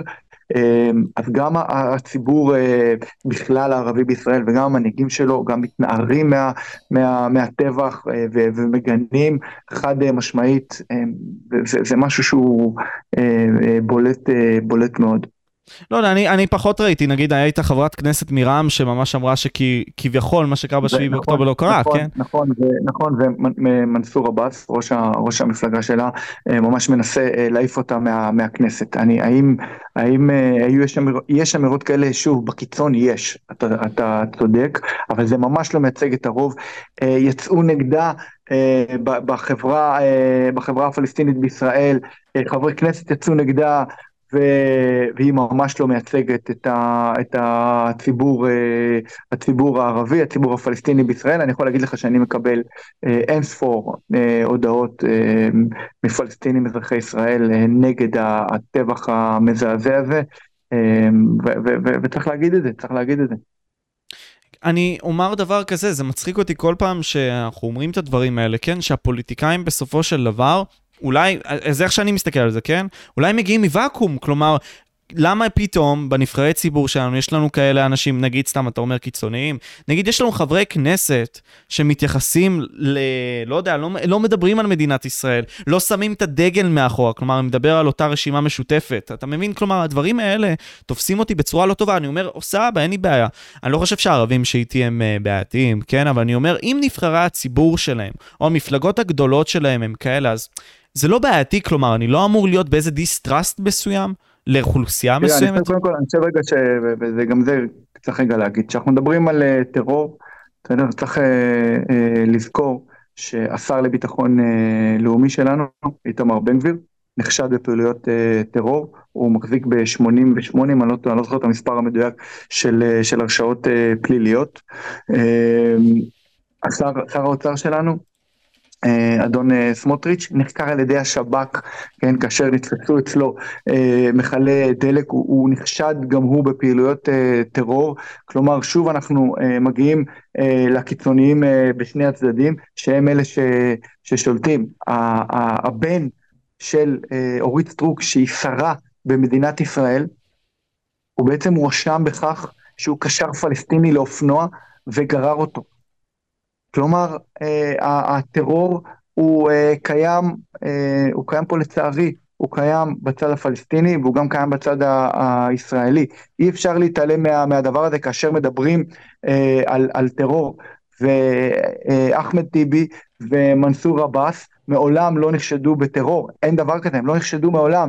הם, מפלג... הם בעצם קיימים בתוך מפלגות שהן מפלגות חוקיות במדינת ישראל, שפעם אחר פעם אה, אה, בית המשפט מאשר את ההתמודדות שלהם, והם אה, מתנגדים לטרור. הם מתנגדים לטרור. אני יודע שיש ניסיון בקרב הקיצוניים, דווקא אצל, כמו אלה ש, שמקיימים את אותו טרור יהודי, כמו אלה ש, שהזכרתי, לצייר את כל הפלסטינים, גם בתוך מדינת ישראל, כטרוריסטים, ולהגיד שאחמד טיבי הוא טרוריסט, ולהגיד שמנסור עבאס הוא טרוריסט, זה ממש לא נכון. זה ממש לא נכון, אני יוצא נגד הקריאה הזאת. שוב, מנסים אה, אה, לשכנע אותנו שהפלסטינים לא רוצים איתנו שלום, שהפלסטינים לא רוצים לחיות פה אה, חיים משותפים אה, לצידנו, וזה פשוט אה, שטיפת מוח ותעמולה והסתה שהיא פשוט לא נכונה. אבל ניסינו, אני ניר, אני חושב אני, שניסינו אני, מספיק, אני חושב, לא? אני חושב, לא, א', התשובה היא לא, ממש לא ניסינו. למה לא ניסינו לדעתך? אני, רגע, אני, אני, אני, אני, אני חייב להגיד לך. אני בשנים האחרונות, אמ, אני חושב שכמעט אין אה, כפר אה, או עיר ערבית בישראל שאני לא, אה, לא ביקרתי בה. אני מדבר עם באמת, עם, עם אין ספור ערבים אזרחי ישראל, והאמירה החד משמעית היא אמירה נגד אה, טרור ובעד שלום ובעד חיים משותפים. אני אה, אותו דבר עושה גם בשטחים הכבושים, בפלסטינים עם פלסטינים, ואני שומע את האמירה הזאת פעם אחר פעם, זה שבסוף מה שהם רוצים זה לחיות לצידנו, לחיות חיים, זה מה שאנשים רוצים. לקום בבוקר, ללכת לעבודה, ליהנות עם המשפחה, לעשות חיים, זה מה שהרוב רוצה. מה הבעיה? ואני אומר את זה עוד פעם, שדתיים קיצוניים גוררים אותנו למלחמה כל הזמן, ואני לא רוצה את המלחמה הזו. אני רוצה את החיים, אני לא רוצה את המוות. אבל בהתנתקות, הוצאנו את המתנחלים, לא היה מתנחלים, זה השטח שלהם, הם יכלו להקים שם משהו, אתה יודע, שהוא לג'יט, שהוא כלומר, באמת שטח שלהם, וזה עדיין לא עבד. כלומר, היה להם שלטון של פת"ח שעף משם, העיפו אותו, סליחה, אה, יותר נכון להגיד. כלומר, אז מי אמר שבמידה ונגיד סתם נסיים את המלחמה הזאת, נגיד נצא משם, אולי נשאיר שם, אתה יודע, את הצבא שלנו, שאולי ינהל את הדברים עד, או לא יודע, נחנך אותו כמו שארצות הברית עושה, שאני חושב שזה נורא. לא חושב שזה דבר נכון לעשות, כן? איפה היא עושה? היא עשתה את זה בעיראק, באפגניסטן, לחנך את הכאילו, את הברברים למערב. אני פשוט אומר דבר כזה, כן? quote unquote, עוד פעם, אני, אני פשוט, אני, אני פשוט כן, אומר לא, ש... לא נכון, אבל... מה זאת אומרת לא נכון? לא, זה, אנחנו, מה, אנחנו, אנחנו, אה, מה, נעשה חינוך מחדש? מה, מה זה, אני לא מכיר את ה... אני לא מבין את ה... אבל, אבל המזרח התיכון לא מקבל את זה שאנחנו נאורים וחכמים והכול. אנחנו מערבים ומתנהגים ככה. א', אני לא יודע, נאורים, חכמים, אה, ביטויים שאני לא... אני בטח לא משתמש... אתה לא ציינת בספר שלך נאורים, סתם דוגמה, כן? שמה? שאנחנו נאורים בסופו של דבר, כן? אני לא, לא, לא ציינתי את זה בספר שאנחנו אה, נאורים, אני חושב ש... אני ציינתי, בסדר? שאני אה, חושב שאנחנו שייכים לקהילה, בסדר, אנחנו רוצים להשתייך לקהילה אה, בינלאומית, בסדר? קהילה מערבית נאורה, אנחנו צריכים אה, להתנהג על פי הכללים של אותה קהילה. והקהילה המערבית הנאורה אומרת שבעצם מה שצריך להיות פה זה דמוקרטיה, והערך בדמוקרטיה, או אחד הערכים המרכזיים בדמוקרטיה זה שוויון וחירות, ואנחנו לא יכולים מצד אחד לרצות להיות חלק מהעולם הנאור, ומצד שני לשלוט שליטה צבאית על אוכלוסייה אזרחית 56 שנים, זה מה שאני כתבתי בספר. אבל אני רוצה לגעת ברצועת עזה כי, כי זו אה, נקודה מאוד חשובה. אמ, אכן יצאנו מ- מרצועת עזה. והשלב הבא שהיינו צריכים לעשות הוא להגיע לפתרון מדיני, בסדר? שאגב, אני רגע פותח סוגריים, כמעט, אה, כמעט 20 שנה אחרי, לדעתי זה בסוף הפתרון, אה, הפתרון שיהיה, פתרון מדיני שבעצם יאפשר לרשות הפלסטינית לקיים מדינה פלסטינית בשטחי הגדה המערבית ורצועת עזה. מה עשינו במקום? לא נתנו אופק מדיני, בסדר? לא רק זה, סגרנו את רצועת עזה. יש מצור של 15 שנים על רצועת עזה.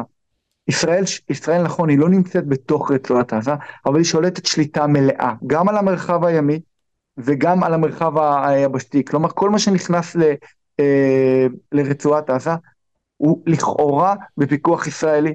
אני שם פה כוכבית, כי אנחנו בעצם אה, הכנסנו את כל האוכל ו- וכל דבר לכאורה שלטנו, ועובדה שלמרות המצור הזה, התפיסה הביטחונית הזו אה, קרסה, ותראי כמה אה, נשק אה, קיים ב- ב- ברצועת עזה, נש- נשק ששימש לטבח המזעזע של השביעי באוקטובר, ונשק שמשמש עכשיו נגד החיילים שלנו. ואני בא ואומר שאנחנו במקום, בסדר, לעשות מצור מתמשך ולא נגמר על רצועת עזה, ובמקום להמשיך לתת עוד כסף לחמאס, מה ישראל עשתה בעשר שנים האחרונות? מזוודות של כסף, נכנסו לחמאס, למה? כדי שיהיה שקט ברצועת עזה, כדי שבן גביר וסמוטריץ' יוכלו לבנות עוד התנחלויות ולקיים את הכיבוש ואת ההתנחלויות ההזויות שלהם בשטחים. ואני בא ואומר שזו אחת הטעויות של ישראל. אנחנו היינו צריכים לתת אופק מדיני ולקיים, בסדר, שיח עם הפלסטינים ולהגיע להסכם מדיני. רצועת עזה מוגדרת על ידי האו"ם כבר הרבה שנים כמקום הכי גרוע על פני כדור הארץ לחיות בו לבני אדם. למעלה מ-50 אחוזי אבטלה, עם בערך 4 שעות חשמל ביום, ומה אנחנו אה, אה, חשבנו שיכול לצמוח במקום המזעזע. אבל רגע, שנייה, אתה הולך לא לתוצאה, לא אבל אתה לא הולך לסיבה. כלומר, אנחנו, נראה לי דילגנו על הסיבה לכך. כלומר, אם האזרחים עצמם היו אזרחים, אתה יודע, שהיה להם, לדעתי, כן, איזשהו ראש מסוים לדברים האלה, והיו מנסים לבנות באמת חברה כלשהי.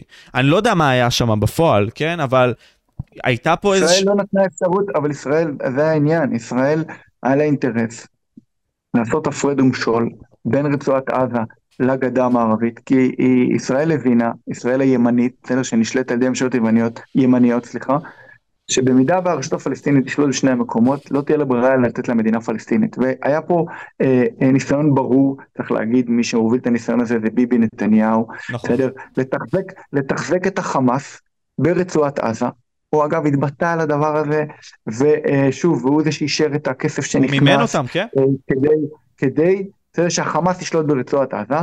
הרשות הפלסטינית תשלוט אה, אה, בגדה המערבית, ובעצם בסיטואציה הזאת אי אפשר להגיע להסכם מדיני. אי אפשר להגיע להסכם מדיני, כי באים הפלסטינים ואומרים, אנחנו רוצים שלום עם ישראל, אנחנו רוצים להגיע להסכם מדיני, אבל זה אומר על כל השטחים הפלסטינים, כלומר, רצועת עזה והגדה המערבית. אבל למה העיפו את פת"ח עוד פעם? וישראל, וישראל עשתה את הכל כדי שהדבר הזה לא יקרה, כי ישראל רצתה, מה שנקרא, לנהל את הסכסוך, היא עדיין זה מה שהיא רוצה. היא רוצה לשמר את המצב הקיים, ואני בא ואומר, לא, די, המצב הקיים, תראה, תראו לאן הוא מוביל אותנו. תראו מה, מה קורה פה, כמה דם נשפך, אנחנו חייבים להביא אלטרנטיבה, ואתה יודע, אתה שייך לדור הצעיר. אני, בדיוק היום, אתה יודע, לפני הפודקאסט דיברתי עם, עם חברה טובה שלי, תושבת אה, אה, עוטף עזה, ודיברנו על, ה, על, ה, על המוות, שגם על, ה, על החיילים שנהרגים כל יום, ועל ה, על ה, על ה, על המוות הנורא אה, בשביעי באוקטובר. ותוך כדי, אני, תוך כדי שדיברתי, אני ממש ירדו לי דמעות, אני אמרתי, לפני 20 שנה, אני הייתי, הייתי חייל בצה"ל, הייתי קצין בגולני, וקברתי את החברים הכי טובים שלי. ועברו 20 שנה, והדור שלכם עושה את אותם דברים, ואפילו הרבה יותר, קובר עוד יותר אנשים. נכון. ואני רוצה לסיים את המעגל הזה, אני חושב שאפשר לסיים את המעגל הזה, אני לא רוצה שהילדים שלך, גם כן עכשיו ימצאו את עצמם עוד 20 שנה, עוד פעם נלחמים בעזה, ועוד פעם קוברים את החברים שלהם. אני עשיתי את זה בגיל 20. זה מה שאני עשיתי. אני חושב שאנחנו חייבים לסיים את, ה, את המעגל הזה, אני חושב שזה אפשרי. כמה נוכל להמשיך לקבור את הילדים שלנו, את החברים שלנו, כמה. ואני חושב שהשלטון הקיים במדינת ישראל, ומה שקורה פה ב-20 השנה, 20 שנים האחרונות, רק מוביל אותנו לעוד מוות ולעוד מלחמות. ואני לא רוצה, אני רוצה שאתה תשתחרר מהצבא, ותיסע לטייל בדרום אמריקה, ותחזור, ותבנה לעצמך קריירה בתקשורת, ותבנה לעצמך משפחה, והילדים שלך ילכו לצבא כנראה, כי צריך להגן על המדינה הזאת, ולכן גם אני עד היום משרת בצבא.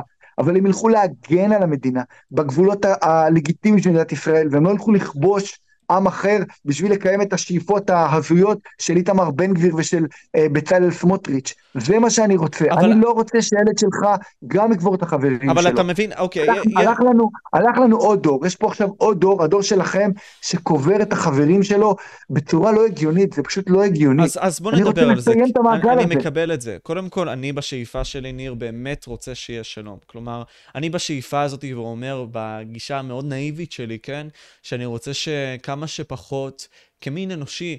אה, האומנם נצטרך לריב רעיונית בשביל להתקדם כמין אנושי, אני חושב שזה חשוב, אבל לא שפיכות דמים, כלומר, לא להתנהג בצורה ברברית. אני כן מאמין בזה. אבל יש את הצד הריאליסטי שלי שאומר, אוקיי, אנחנו ניסינו, אני רואה את זה שניסינו, כן? אני רואה את זה כאזרח צעיר מהידע המאוד קטן שיש לי, ואני מודה שיש לי ידע קטן, כן? ניסינו לעשות את הדברים האלה, אנחנו בערך מכירים את האויב, מה הוא רוצה. לא, אתה ממש נגיד, לא, כי, לא, כי אני אגיד לך מי למה. לא אויב? הפלסטינים הם לא אויב. אוקיי, אז, שנייה, שנייה, הם שנייה, לא אני אסביר. אני אסביר, אני אני אחדד את עצמי. הם לא האויב אני שלי. מקבל, לא שלך, וזה בסדר. הם- הם- הם עם השלטון שחי שלהם. פה אה, איתי ולצידי. בסדר? השלטון שלהם שלטון חמאס. בסדר? ברצועת עזה הוא האויב חד משמעית, ואותו, ובו צריך להילחם, ואותו צריך למחוק. הרשות הפלסטינית גם היא לא האויב שלי, ממש לא. הרשות הפלסטינית היא הפרטנר שלי ל, אה, לשלום ולחיים של ביטחון פה במדינת אבל ישראל. לקר... לק- אוקיי, לקר... לכרגע למלחמה הזאת, הצ... חלק מהציבור, כן? כהשפעה מהמלחמה הזאת נחשב אויב, בסדר? בין אם נרצה או לא נרצה, זה מה שאני... החמה, המלחמה היא נגד החמאס, אין מלחמה נגד הפלסטינים. אוקיי. זה ניס... אין מלחמה נגד הפלסטינים, אני- יש מלחמה נגד חמאס. אני- עובדה אגב, כן. העובדה אגב ש... שהצבא, בסדר, מאפשר מסדרונות הומניטריים, הצבא אה, מעדכן את האוכלוסייה אה, אה, הפלסטינית, ה- האויב שלנו הוא לא האוכלוסייה הפלסטינית, בסדר? האם נהרגים, אה, נהרגים אזרחים פלסטינים? כן, וזה אה, אה, עצוב, זה כואב, והלוואי והם לא נהרגים אזרחים החפים מפשע. אבל האויב שלנו הוא חמאס. אבל אני חייב לא להגיד. אוקיי? יש פה ב- איזושהי ביקורת קטנה, מאחד מהדברים שרשמת, אתה רשמת שזה על ידי המשיחים, כל העניין הזה, כן? בגלל המשיחים זאת הם הבעיה. אלה, ש- הם אלה שמושכים אותנו, הקיצוניים, הסמוטריצ'ים, הבן גבירים, האורית סטרוקים, לא יודע, אני כל לא החבר'ה מרגיש האלה. ככה, כלומר, אתה יודע, אני, פשוט אומר לעצמי, אוקיי, אני לא הייתי רוצה לחיות איתם לבינתיים, כן? אני הייתי רוצה שלום. הייתי רוצה מציאות שאני לא אחשוש, אני אלך איתך, סתם דוגמא, אשב איתך לקפה, ולא עכשיו יבואו ויטבחו בי כי יום שבת. הגיע, כן? אבל מה אני שאני אומר זה דבר אותו אחר. אבל אני לא חושב שזה בגלל אותם קיצונים שאתה בא ומתאר, המשיחים שאתה בא ומתאר, כן? הם אזרחי המדינה גם, כלומר, אנחנו רואים אוכלוסייה לא קטנה שאנחנו קוראים, שאתה קורא לה, כן? משיחים קיצוניים, אבל הם בחרו באותם נשים, כן? אז הם מאמינים בזה, אז מה נעשה איתם? הם דעה לא לגיטימית בעם? לא, שנייה, רגע, רגע. אנחנו חיים במדינה דמוקרטית, בסדר? ואנשים יכולים להביע את הדעות שלהם, וזה בסדר, בסדר להביע את הדעות. אגב, כל עוד זה לא אה, קורא לאלימות. איזו אמירה למשל היא לא בסדר? ששר האוצר שלנו, בצלאל סמוטריץ', קורא למחוק את חווארה. מה זה אומר למחוק את חווארה? עיירה פלסטינית? מה, זה אומר להרוג, לבצע טבח? מה, מה, להרוג? מה, מה זה אומר למחוק את חווארה? מה האמירה הזאת אמורה להביע? אמירה על ידי שר בכיר מאוד על ידי ממשלת ישראל, זו דוגמה. כשאומר אה, אה, שר אחר, בסדר, השר אליהו, אה, להטיל פצצת אה, אטום על רצועת עזה זה בהחלט אפשרות. מה זה אומר? זה אומר במי לפגוע. ולכן, בסדר, אני בא, אני בא ואומר שוב, שהשיח מתנהל היום על ידי קיצוניים. וזה אה, מה שאני חושב שנכון לנו לשנות. שמי שישלוט פה יהיו אנשים, ומי שינהיג אותנו יהיו אנשים מתונים, ולא אה, אנשים שבעצם נשלטים על ידי אה, דעות קיצוניות ואידיאולוגיה הזויה, שזה מה שקורה היום. זה מה שקורה היום. היום, בשני הצדדים? יש מיעוט שמושך את העם למקומות, את שני העמים למקום, למקום רע מאוד. אני לא בא, לא בא ואומר שראשי הציונות הדתית, בסדר, או שבן גביר וסמוטריץ' הם אה, בעד אה, לעשות טבח, אה, או בעד, ה, בעד, בעד טבח כלשהו. אני לא אומר את זה, אני אומר שה... ואני לא עושה השוואה בין האכזריות של החמאס לאף אחד. אבל אני כן בא ואומר, בצורה גלויה, ש... וגם כתבתי את זה, שמיעוט דתי קיצוני בשני העמים מושך אותנו למלחמה ולסכסוך שלא מסתיימים. ואנחנו צריכים למצוא פה פתרון.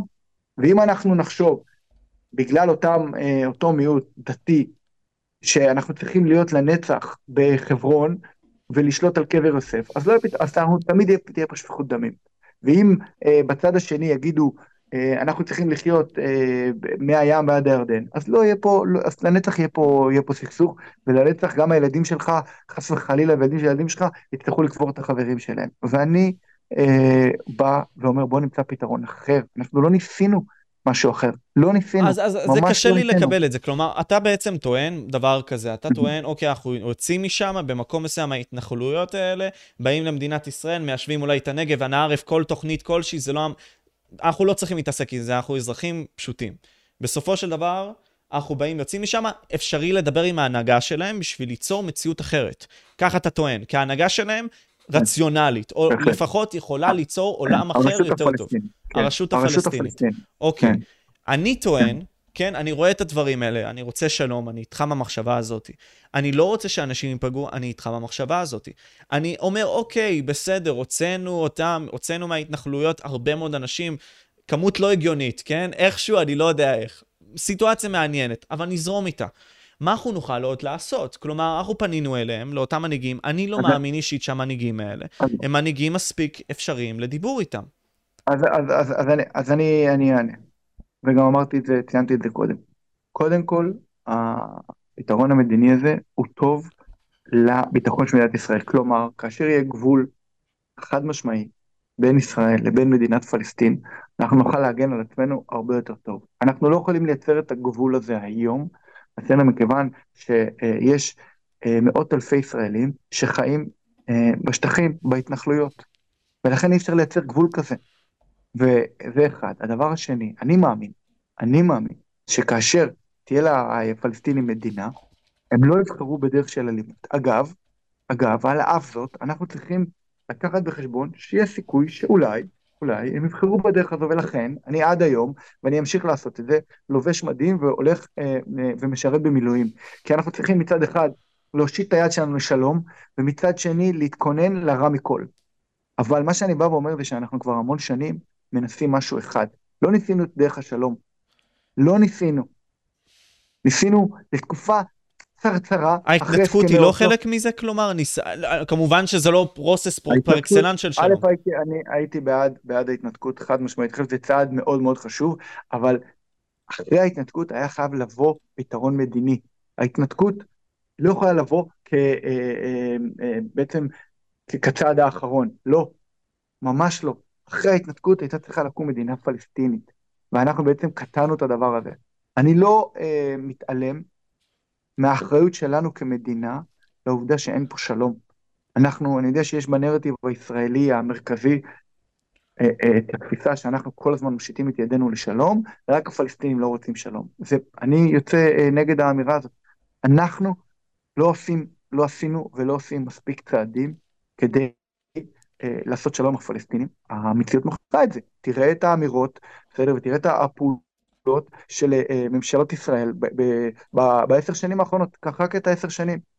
ההתנחלויות מעמיקות, אין אף, אה, שום בעצם ניסיון למשא ומתן עם הרשות הפלסטינית, השיח עם הרשות הפלסטינית הוא רק, הוא כמעט אך ורק שיח ביטחוני. אנחנו לא עושים מספיק כדי להגיע פה לתת פתרון אחר. ואני בא ואומר, תראי, אנחנו ניסינו, את מה שאתה בא ואומר, הנה ניסינו את זה שאין פרטנר, זה שחייבים אה, אולי לשלוט על הפלסטינים, אנחנו רואים, זה לא עובד. זה לא עובד, אדם ממשיך להישפך פה ברחובות, אין לנו ביטחון אישי. היום כל אזרח במדינת ישראל מרגיש מאוים. כל אזרח. ואני אה, חושב שהדבר הזה הוא בעצם צריך ללמד אותנו משהו. שהנכס הביטחוני הכי גדול שיכול להיות לנו הוא שלום. ובעצם הסכם מדיני. ואני אומר, אני אתן את הדוגמאות, גם של מצרים, גם של של ירדן, אנחנו לא צריכים להיות בתוך האדמה הפלסטינית כדי להגן על מדינת ישראל. אני אשמח לשאול עוד כמה שאלות, כן? יש בקוראן את הקונספט הזה של דאר אל סלאם ודאר אל אסלאם, כלומר, הג'יהאד ההגנתי וכל מה שקשור לכך שאם אה, הם ישלטו בעצם הערבים, מה הקונספט הרי של אה, דאר אל, אל אה, איסלאם? כלומר, הם תוקפים בעצם את כל המדינות שאי פעם האימפריה הערבית שלטה בהם, ובסופו של דבר מנסה לכבוש אותם מחדש, בשביל שבעתיד כדי שהם יפיצו את האסלאם בעולם, יהיה שלום. כלומר, ככל שתהיה יותר הפצה וכל המד... המדינות האלה ישולטו בחזרה, יהיה שלום. איך אתה מסתכל על הקונספט הזה? כלומר, אתה לא מאמין שנגיד סתם אזרחים תופסים בדבר הזה, או המנהיגים? אני אומר, דת, כל דת יכולה להתפרש אה, בהרבה מאוד צורות. דת האסלאם אה, יכולה להתפרש על ידי קיצוניים אה, למקום מאוד מאוד אלים, ואנחנו רואים את זה. אבל אה, הרוב של המאמינים המוסלמים לא מאמינים באלימות ומפרשים את הקוראן או את האסלאם ממש לא למקום שלוקח אותו החמאס או שלוקח אותו החיזבאללה או שלוקחים אה, אותו אה, אה, בעצם ראשי המדינה האיראנים.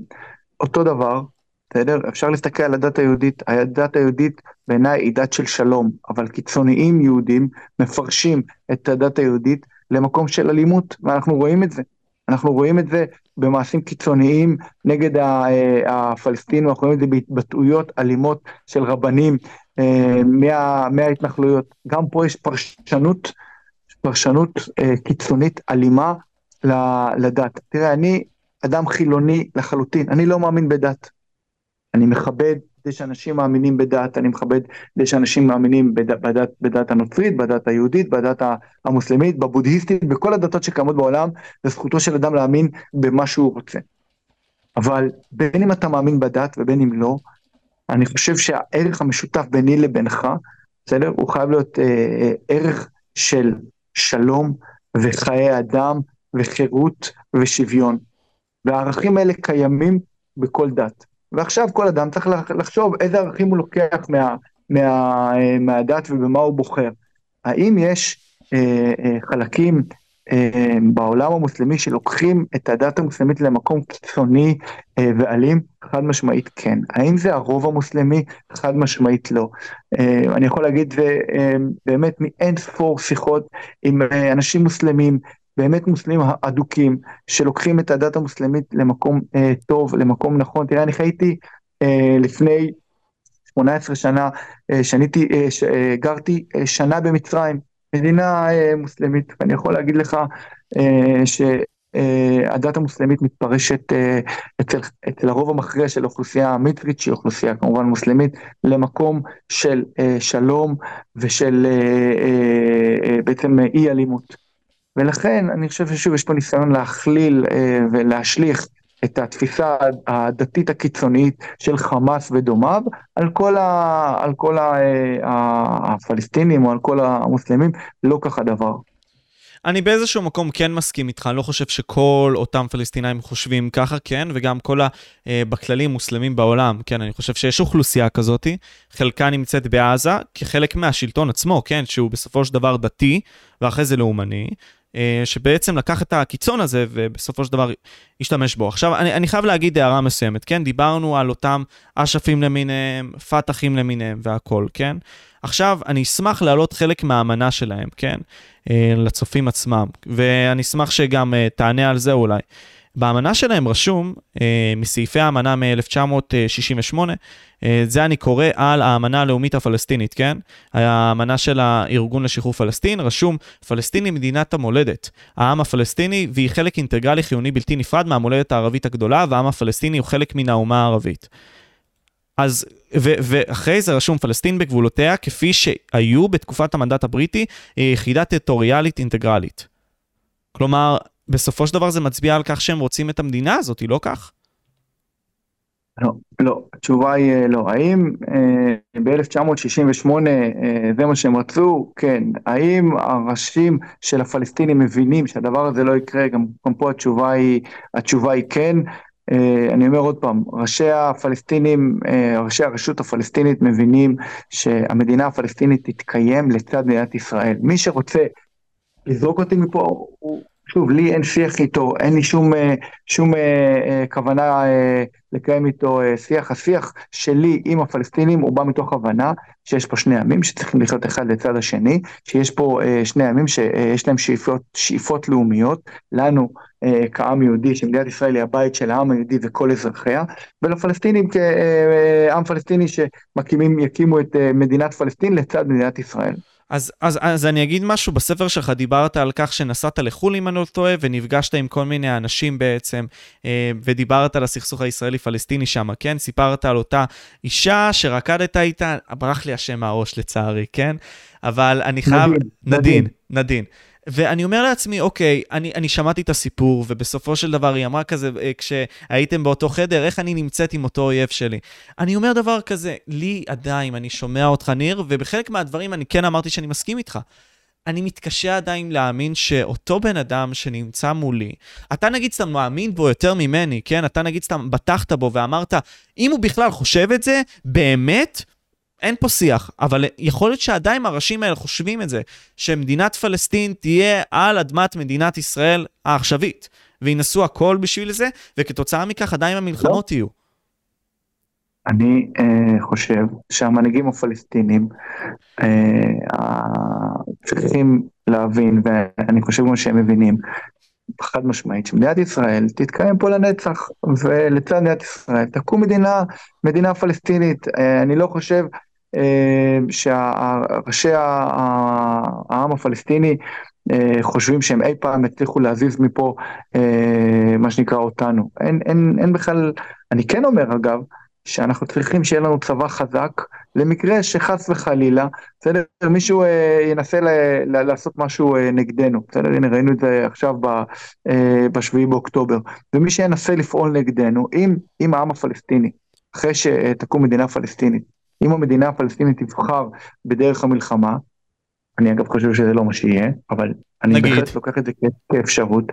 אנחנו כ, כמדינה, כצבא, נדע להגן על עצמנו ונדע להבהיר למדינה אה, הפלסטינית כמה הדבר הזה הוא לא נכון וכמה לא כדאי להם. אני לא אה, אה, אה, פציפיסט שחי באיזה אה, עולם אה, דמיוני, שאני אומר לא, כולם רק רוצים לחבק אותנו וכולם רק רוצים אה, אה, לנשק אותנו. התשובה היא לא, יש גם אה, גורמים קיצוניים, ואם העם הפלסטיני אה, יחליט לשים אה, אה, בעצם אה, קרשים שלו, אנשים קיצוניים שיבחרו בדרך המלחמה איתנו, אז יהיה לזה אה, משמעות, אה, משמעות כבדה. ואני כן מאמין בחשיבות שיהיה לנו צבא חזק שידע להגן על המדינה. אבל אני גם מאמין, חד משמעית, שבמידה ותסתיים השליטה הצבאית על הפלסטינים, יסתיים הכיבוש ואנחנו נגיע להסכם מדיני, הדרך של הפלסטינים או הפנים שלהם יהיה לשלום. אני מאמין בדבר הזה. אתה דיברת עם הרבה מאוד אנשים כאלה, דרך אגב. נכון מאוד. ו... נכון מאוד. אז, אז, אז מה, מה ניתחת מהם תוך כדי השיח? כלומר, מה הבנת, כן? כי אני מניח שעוד פעם, אנחנו לא ניהלנו אותם, כן?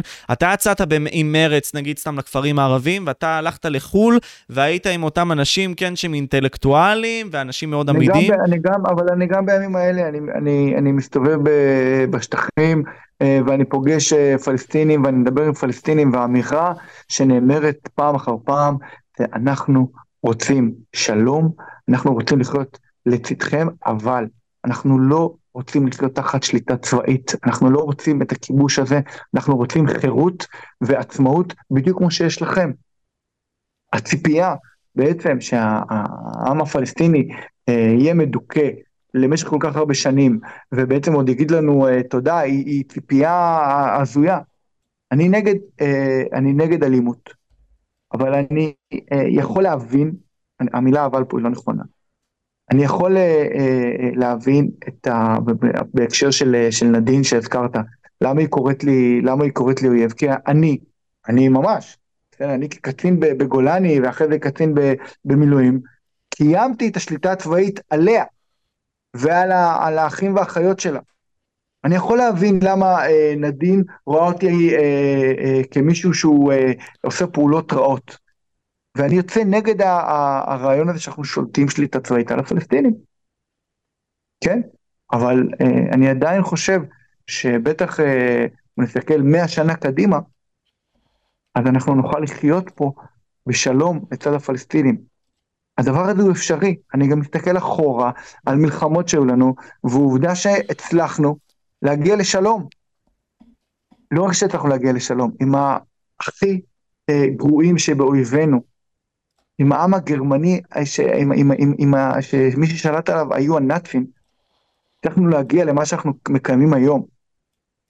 אז, אז אני חושב שאנחנו יכולים לעשות בהחלט בסדר? את הדבר הזה עם, ה, עם השכנים שלנו, בוודאי בוודאי עם, ה, עם השכנים הפלסטינים שלנו. הלוואי, אני איתך באופטימיות, אני מקווה באמת ש... דברים כאלה כן יקרו, השאלה מה המחיר, כי המחיר פה משחק גם משהו, כן? אני, אני אישית אומר ש... כן. אבל אנחנו יכולים לדון על זה הרבה, כן? לא, כאילו... אני אגיד, אני, אני, אני, אני אגיד בהקשר הזה משפט אחד. תראה, דרך המלחמה ניסינו כבר לא מעט שנים. נכון, מסכים איתך. ו, ואנחנו רואים את המחירים שאנחנו משלמים גם אה, בנפש, גם בהקשר של הביטחון, הביטחון האישי של האזרח, ואני חושב שה-20 שנה האחרונות מוכיחות שדרך המלחמה היא, היא, היא רעה לנו, היא לא טובה לנו, היא לא מביאה לנו ביטחון. מה שיביא לנו ביטחון, מה שיהיה טוב לנו, לנו, קודם כל לנו, זה דרך השלום, שלא ניסינו אותה המון המון שנים. אוקיי, okay, קיבלתי. אני רוצה רק שנעלה אולי בקטנה את העניין של שוברים שתיקה ומסר לצעירים.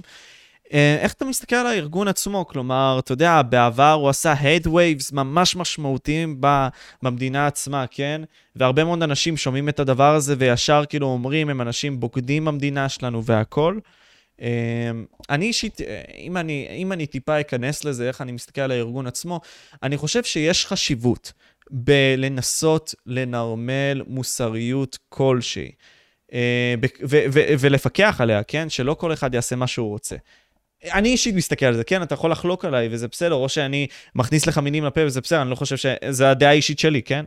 אבל אני רואה את הארגון הזה כארגון שלפעמים כן מנסה להיכנס לדקויות הקטנות האלה כל הזמן ולנסות יותר מדי להיות ב favoritism כלפי אותם אה, פלסטינאים, אה, וזה זה, זה מעבר לחקר האמת או מעבר למוסריות לדעתי, זה פשוט over פדנטיות בשביל ליצור שלום, כן? כאילו, אנחנו הבריון, הם הקורבן, זה איך שאני רואה את זה, כן?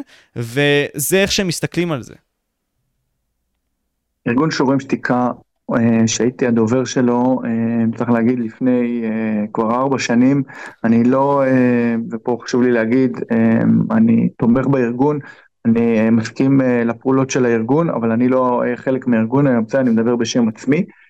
אבל כן כמה מילים על הארגון, הארגון הוא ארגון שהוקם על ידי לוחמים שלחמו בשטחים שנות לא? 2000. נכון, מהנחל, ובעצם הבינו שיש פער בין מה שה...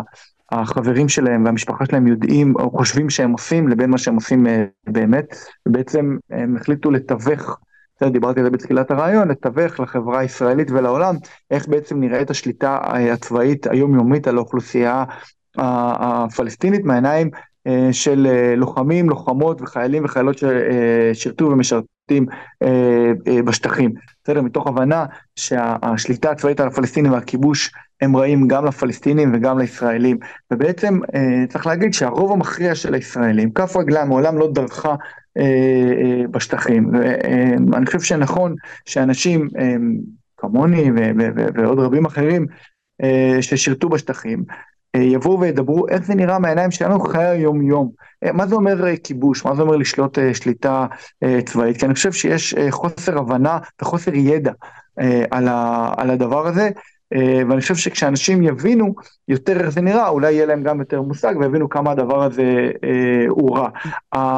הניסיון של שוברים שתיקה, או האמירה של שוברים שתיקה, היא לא בואו אה, נכבוש אה, בצורה יותר נעימה את הפלסטינים, בואו נעשה את הכיבוש יותר מוסרי, ממש לא. האמירה היא, הכיבוש, בסדר, שהוא אה, הוא, הוא, הוא לא מוסרי, הוא לא נכון. עכשיו, הטענות הן בכלל לא לצה"ל. ממש לא. אם לי היו טענות לצה"ל, אני לא הייתי חלק מצה"ל. האם יש עשבים שוטים באירועים קיצוניים בקצה? בוודאי, בכל מקום יש. אבל הבעיה שלי היא לא עם חיילי צה"ל, עם מי הבעיה שלי? עם מי ששולח את צה"ל לשם, שמי שולח את צה"ל לשם, זה הממשלה, מי בוחר את הממשלה? האזרחים, ולכן אני בא לאזרחים, ואני, ואני אה, בעצם אה, אומר להם, תקשיבו, תבחרו ממשלה כזו שתוציא את החיילים שלנו, לטובתנו, לטובת הפלסטינים, לטובת כולם, שתוציא את החיילים שלנו מהשטחים, כי מה שאנחנו עושים שם הוא לא רק שהוא לא תורם, אלא הוא פוגע בביטחון המדינה, הוא מסכן את החיילים לשווא. ולכן האנשים של שוברים שתיקה הם הפטריוטים ואוהבי המדינה הכי גדולים, ואלה שחיילי צה"ל הכי חשובים להם, והם אוהבים את חיילי צה"ל. יש פה ניסיון הסתה נגד אה, אה, שוברים שתיקה ונגד ארגוני זכויות אדם אחרים לצייר אותנו כאיזה שונאי המדינה ושונאי חיילי צה"ל, ממש לא, אני חייל צה"ל. אני אוהב את חיילי צה"ל. הטענות שלי ממש לא לחיילי צה"ל, הטענות שלי הן לממשלה ששולחת אותי ואת אה, את, את, את שאר החיילים לקיים שליטה לא מוסרית על הפלסטינים ולא נכונה, שקודם כל פוגעת בנו. זה מה ששוברים שתיקה עושים. אוקיי, okay, אז אני, אני אנסה to summarize it up, זה די קשה, אבל תעזור לי עם זה, כן? בסופו mm-hmm. של דבר, יש היגיון בכך שאותם פלסטינאים בעצם, בגלל שהם כבושים, בעצם הם לא מקבלים את מה שהם רוצים, הם באיזושהי התנגדות כלשהי, כן?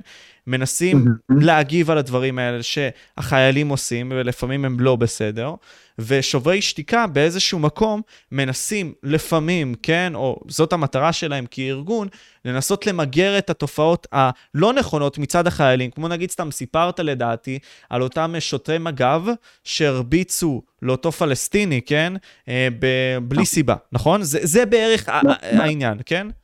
אבל נכון, אבל צריך רגע להגיד, שוב, אלה המקרים הקיצוניים, בסדר? אלה חריגה מהפקודות, שגם בזה יש התעסקות, בסדר, אבל זה לא הרוב. הרוב המכריע זה איך, איך, איך נראית השליטה הצבאית, כלומר, כמו שהתחלנו את, את הפודקאסט, בסדר, באימון הזה שעשיתי על, למשפחה הפלסטינית, זה לא נגד הפקודות, המג"ד אמר לי, לך תעשה את זה. זה אה, משהו שהוא אה, נקרא לזה נורמטיבי, וזה חלק מה, אה, מהדברים שאנחנו אה, כ, כצבא עושים שם אה, בשטחים, בשטחים הכבוש, הכבושים. האם גם יש את המקרים כמו שאתה תיארת, שאני אני, אני בהחלט כותב על זה בספר, התעללויות אה, ודברים שהם אה, אה, נגד הפקודות? התשובה היא כן, אבל ההתעסקות, ליבת ההתעסקות של שוברים שתיקה היא לא בדבר הזה. הוא גם כן קיים, אבל זה לא בדבר הזה, אלא דווקא באיך נראים, איך נראה, מה זה אומר, מחסומים, כניסה לבתים פלסטינים, מעצר של ילדים, עוצר מתמשך, כלומר, איך, איך נראית השליטה הצבאית לפי פקודות הצבא. ואני אומר עוד פעם, הטענות שלי, הם כלפי הם לא הממשלה. לא לצבא, הם כלפי הממשלה ששולחת את הצבא לשם. לשם הטענות שלי. אני לא מאשים את, ה, את החייל בקצה, אני החייל בקצה. כי אתה ממלא את הפקודה. אני בקצה, אבל, אבל אני גם אומר, אני לוקח אחריות על המעשים שלי. אני יודע להגיד שמה שעשיתי, תראה, אי אפשר לשנות אותו, אבל אני יודע אה, להגיד שאני לוקח עליו אחריות. ועשיתי גם דברים לא טובים. ונעשים דברים לא טובים, אני חושב שהחובה שלנו, בסדר, כבני אדם להגיד, אלה הדברים שעשיתי, אבל עכשיו בוא נשנה. בוא, בוא ננסה שמה שהיה הוא לא מה שיהיה. וזה מה ששוברים שתיקה מנסים לעשות, זה מה שאני מנסה לעשות, שוב, אני אה, עושה את זה בצורה עצמאית, זה מה שהרבה מאוד ארגוני זכויות אדם אה, מנסים לעשות. מתוך אהבה של המדינה הזאת ומתוך רצון שלא ימותו פה אנשים לשווא. למרות הרעיון הזה, כן, שיכול להיות שיהיו חילוקי דעות וזה בסדר, ויכול להיות שמי שיצפה, אתה יודע, יהיה בחילוקי דעות וזה בסדר, זה לוקח אותי לקיצור תולדות ההיסטוריה של נובל נוח הררי, והוא אמר משפט כזה כל כך יפה. הוא אמר, ההיסטוריה, אנחנו לא רק לומדים ממנה, זה, זה, זה בסדר, אבל המטרה של ההיסטוריה היא לעזור לנו ליצור עתיד יותר טוב, כי היא מראה לנו את הפוטנציאל של התרחישים שיכולים לקרות, וכתוצאה מכך אולי ליצור תוצאה אחרת בקצה. כי עצם העובדה שאנחנו לא חוזרים על אותם דברים, אנחנו לומדים מהם ועושים אחרת, כן? אה, ועל ככה גם בנויות התובנות שלנו, כלומר, אנחנו חוויה אחת בנויה על חוויה שנייה, טה-טה-טה, וככה אנחנו יוצרים אולי מציאות אחרת. ומכאן מגיע הבן אה, אדם הזה, או הבת, האישה הזאת שהגיעה לסוף השיחה והאזין או האזינה, ואומרים, אוקיי, אני, אני רוצה לשאוף לעתיד טוב יותר, כן, ניר? אומנם אולי יש לי את ההסתכלויות שלי, או אני רואה את הסיטואציה טיפה אחרת ממך, אבל בגדול כולנו רוצים שלום. איך לדעתך אני כאזרח צריך לשאוף לשלום ולנסות להגיע אליו? שאלה מצוינת. אני חושב שאנחנו צריכים אה, אה, קודם כל לבחור אנשים שמדברים על שלום, שרוצים אה, שלום, אנחנו מדינה דמוקרטית, אנחנו אלה שבוחרים מי המנהיגים שלנו.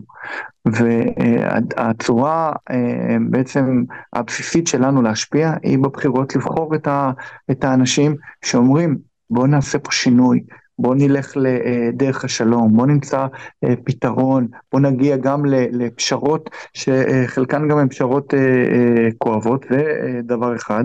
הדבר השני, אני חושב שיש גם עוד דרגה של מעורבות חברתית, כן, שראינו את זה בשנה האחרונה בהפגנות, ראינו את זה בעצם לקחת חלק בפעילויות של, של ארגונים פוליטיים, שוב, ימין, שמאל, יש כל מיני דרגות מעורבות שאזרח יכול לבצע, אבל אני חושב שהדבר הבסיסי, ואני חושב שאנחנו נראה את זה בבחירות הקרובות, נראה שינוי משמעותי, ככה אני מאמין, מי האנשים שמובילים אותנו, מי, מה החזון שלהם, מה הרצונות שלהם, ואנחנו כחברה ישראלית נצטרך לבחור האם אנחנו רוצים לבחור את בן גביר וסמוטריץ' וכל מיני אנשים קיצוניים דתיים שיקחו אותנו לדרך רעה של עוד אלימות ועוד שפיכות דמים, או אנחנו רוצים לבחור באנשים מתונים, אוהבי המדינה הזאת, דוגמה יאיר גולן, שיקחו אותנו לדרך של שלום, של ביטחון, של חיים לצד הפלסטינים. וכל אדם יעשה את החשבון נפש עם עצמו, איך הוא רוצה לראות פה את העתיד שלו במדינה. אני... וזו, זו, זה, זה בעצם הדרך הכי אה, בסיסית שלנו אה, להשפיע. ויבוא הבן אדם הפסימי וישאל, אוקיי, וזו השאלה ששכחתי, דרך אגב, ניר, היא קפצה לקראת הסוף. היה את גלעד שליט, והרבה מאוד מה... אה, הורדת את החיוך, זה היה מצחיק כזה, אבל, אבל היה את גלעד שליט, וזה באמת נושא רציני, כן? והוא על ידי ראשי הביטחון באיזשהו מקום, כן, הוחלף על ידי 1,027 מחבלים. כחלק מהסתכלות של באמת רצון לעשות שלום, ואיך לעתיד יותר טוב. לא. מה, מה, מה קשור בין עסקת שליט לשלום? לא, לא, לא, לא, לא, לא, אז, אז שנייה, שנייה, שנייה, שנייה, שנייה, אני אחדד, אני אחדד כי הטר, הטרמינולוגיה שלי שונה משלך וזה בסדר. הכוונה שלי לשלום, הכוונה היא בשאיפה הזאת של להציל חייל שלנו, לשמור על פיס כלשהו עם עצמנו, כן? ולא לתת לנפש שלנו להיפגע, כן? עוד פעם, זה עניין טרמינולוגי, אתה צודק, תודה שהייתי צריך לחדד את זה, כן? מהסתכלות כזאת של באמת, בוא נלך אחר החיילים שלנו ובוא ננסה ליצור מציאות אחרת. בוא לא ניתן לאותו חייל עוד פעם להיהרג, בוא נמנע את זה כבר בקצה הזה. אבל הדבר הזה כן גרם עוד פעם לשפיכות דמים כלשהי. מה תגיד לבן אדם הזה ששומע את זה? קודם כל, מי שצריך להגיד, מי ששחרר את גלעד שליט, בסדר, אה, לראש הממשלה, זה בנימין נתניהו. אותו ראש ממשלה שקיים היום. בסדר? אותו אחד שעשה עסקאות עם, ה, עם החמאס. האם אני אה, בעד, אה, הייתי בעד לשחרר את גלעד שליט? חד משמעית אה, כן. אבל צריך גם פה לשים את הדברים, מה שנקרא, בקונוטציה המציאותית הנכונה של, ה, של הדברים. אה, אני אה, חושב שבעסקת שליט, אה, ישראל בעצם אה, עשתה צעד שהוא צעד אה, מתחייב ובעצם אה, להבטיח שכל חייל שיוצא לקרב אנחנו נעשה את הכל כדי להחזיר אותו, בסדר? אבל אין קשר בין עסקת שליט לבין שלום, לבין איזשהו אה, הסכם, אה, הסכם מדיני, אה, ממש, אה, ממש לא, אני מאוד שמח שגלעד אה, שליט אה, חזר. אמ, אני מאוד מצטער על העובדה שהאנשים ששוררו, אה, חלקם אה, חזרו לפעול אה, בצורה של, של טרור ובפעילות אלימות, חד משמעית, אבל, אבל צריך להגיד, השחרור של גלעד שליט היה על ידי ממשלה בראשות בנימין נתניהו, אמ, הוא, יש לו את האחריות לדבר הזה, מה שנקרא לטוב ולרע, וזה בדיוק מה שאני אומר, אנחנו מונהגים על אותה, אותה הנהגה, הנהגה כל כך הרבה שנים. אני אומר בואו נבחר הנהגה אחרת, שתיתן לנו אלטרנטיבה, תיתן לנו אופק, תיתן לנו אה, אה, תקווה. וההנהגה הנוכחית שלנו לא עושה את הדבר הזה. אני אומר עוד פעם, אני מזכיר את השם שלו, אני חושב שיאיר גולן הוא אה, אדם שיכול בהחלט לעשות את השינוי הזה, ולקחת את, ה, את המדינה הזאת למקומות טובים. ושוב, זה, זה, זה, זה לא רק שהוא אה, אוהב ישראל ו, וגיבור ישראל, הוא, הוא הוכיח את זה כמובן בשביעי באוקטובר במעשה ההירואי שהוא עשה, אבל הוא הוכיח את זה לאורך, לאורך כל חייו. וכן, הוא ידע גם בנאום אה, יום הזיכרון אה, המאוד מפורסם שלו, להביע ביקורת על השליטה הצבאית אה, של ישראל בשטחים ועל אה, תהליכים שליליים שקורים בחברה הישראלית, אה, הוא בהחלט ידע לעשות את זה. בוא נקווה לטוב, בוא נקווה לטוב, ניר, אני באמת אומר ש... רק שנקווה לטוב. זאת השאיפה, כלומר, לא משנה מה יקרה, לאחר מכן בוא ננסה למצוא מציאות יותר טובה בשביל הילדים שלנו, בין אם זה בשביל הדור הצעיר, ובין אם זה בשביל המין האנושי, אתה יודע, בשביל פחות כאב, פחות ייסורים. ויותר אה, שלום, שנוכל לחיות נכון. נכון, אני, אני, אני רוצה גם להגיד אבל יש את האמירה הזאת, אה, מה שנקרא, השלום מתחיל בתוכנו. ואני אני, אני מקבל את האמירה הזו, בטח לאור ה... אני אומר את זה, האווירה שקיימת אה, לאחרונה במדינת ישראל נגד כל מי שהוא אה, אומר דעה שאולי קצת שונה. ואני חושב שהוכחת פה בשעתיים האחרונות אה, מה, מה המשמעות של שיח. גם אתה לא חייב להסכים למילה אחת ממה שאמרתי, אבל ניהלנו שיח ו- ו- ודיברנו והתווכחנו, ואני חושב שהדרך הזו היא הדרך שלנו כחברה לצמוח. ואולי אתה השתכנעת ממשהו ואולי אני השתכנעתי ממשהו וביחד, בסדר, מתוך הבנה שאתה אוהב את המדינה ומתוך הבנה שאני אוהב את המדינה, נצליח כ- כחברה, בסדר, להשתפר, בסדר, גם הזכרת את זה קודם, ולהיות חברה יותר טובה, השיח הזה של, שהוא לא שיח של אה, אתה רע, אתה שונא ישראל, אתה בוגד, אה, בגלל דעות פוליטיות כאלה ואחרות, הוא שיח שאנחנו צריכים אה, להתעלות מעליו, הוא שיח שנכון שהדור שלך יבין שזה לא השיח הנכון, אלא שיח באמת של אה, אה, הקשבה, אה, הכלה, גם אם לא מסכימים, אתה לא חייב להסכים, אתה לא צריך להסכים לכלום ממה שאמרתי.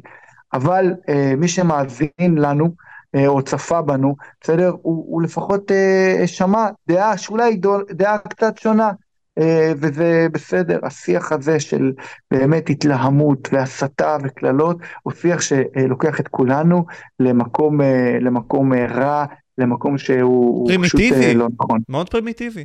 ואני נכון. חייב להגיד קודם כל, ניר, אבישי כהן, קודם כל באמת היה לי הכבוד, באמת אני חייב להגיד, ובאמת היית איש שיחה מצוין, אני חושב שבאמת אתה נתת מסר מצוין שהלוואי שיהיו עוד שיחות כאלה, עוד שיחות כאלה, באמת. אני חייב להגיד, את הספר שלך, איך נהייתי כזה, אפשרי למצוא, גם ראיתי... סיפור ישראלי, אפשר, אפשר למצוא uh, בגוגל, uh, או לרשום את ניר אבישי כהן ספר, או איך נהייתי כזה סיפור ישראלי. יש בעצם uh, אתר, אני אשמח לשלוח גם את הלינק שתוכל לשים אותו, ובעצם מי שירצה לקרוא את הספר, אה, הוא ספר, אני יכול להגיד שהוא קריא, הוא בכוונה נכתב בשפה שהיא מאוד אה, ככה קלה לקריאה, הוא לא עבה, אה, ואולי אפשר ללמוד אולי משהו אחד, מישהו. אני, אני חושב שלמדתי דווקא, אני באמת שמעתי את הספר, באמת היה לי, זה, זה, זה טיפה נתן לי יותר פרספקטיבה, ואני חייב להגיד גם, אפשר למצוא אותך ברשתות החברתיות, יהיו למטה, טוויטר וכל מיני כאלה, נכון. פייסבוק, אינסטגרם, כל נכון. הדברים האלו יהיו למטה. בכל נכון, מקרה, אני הייתי משה פבריקנט, וזה היה ניר אבישי כהן, ואנחנו היינו פה להתראות.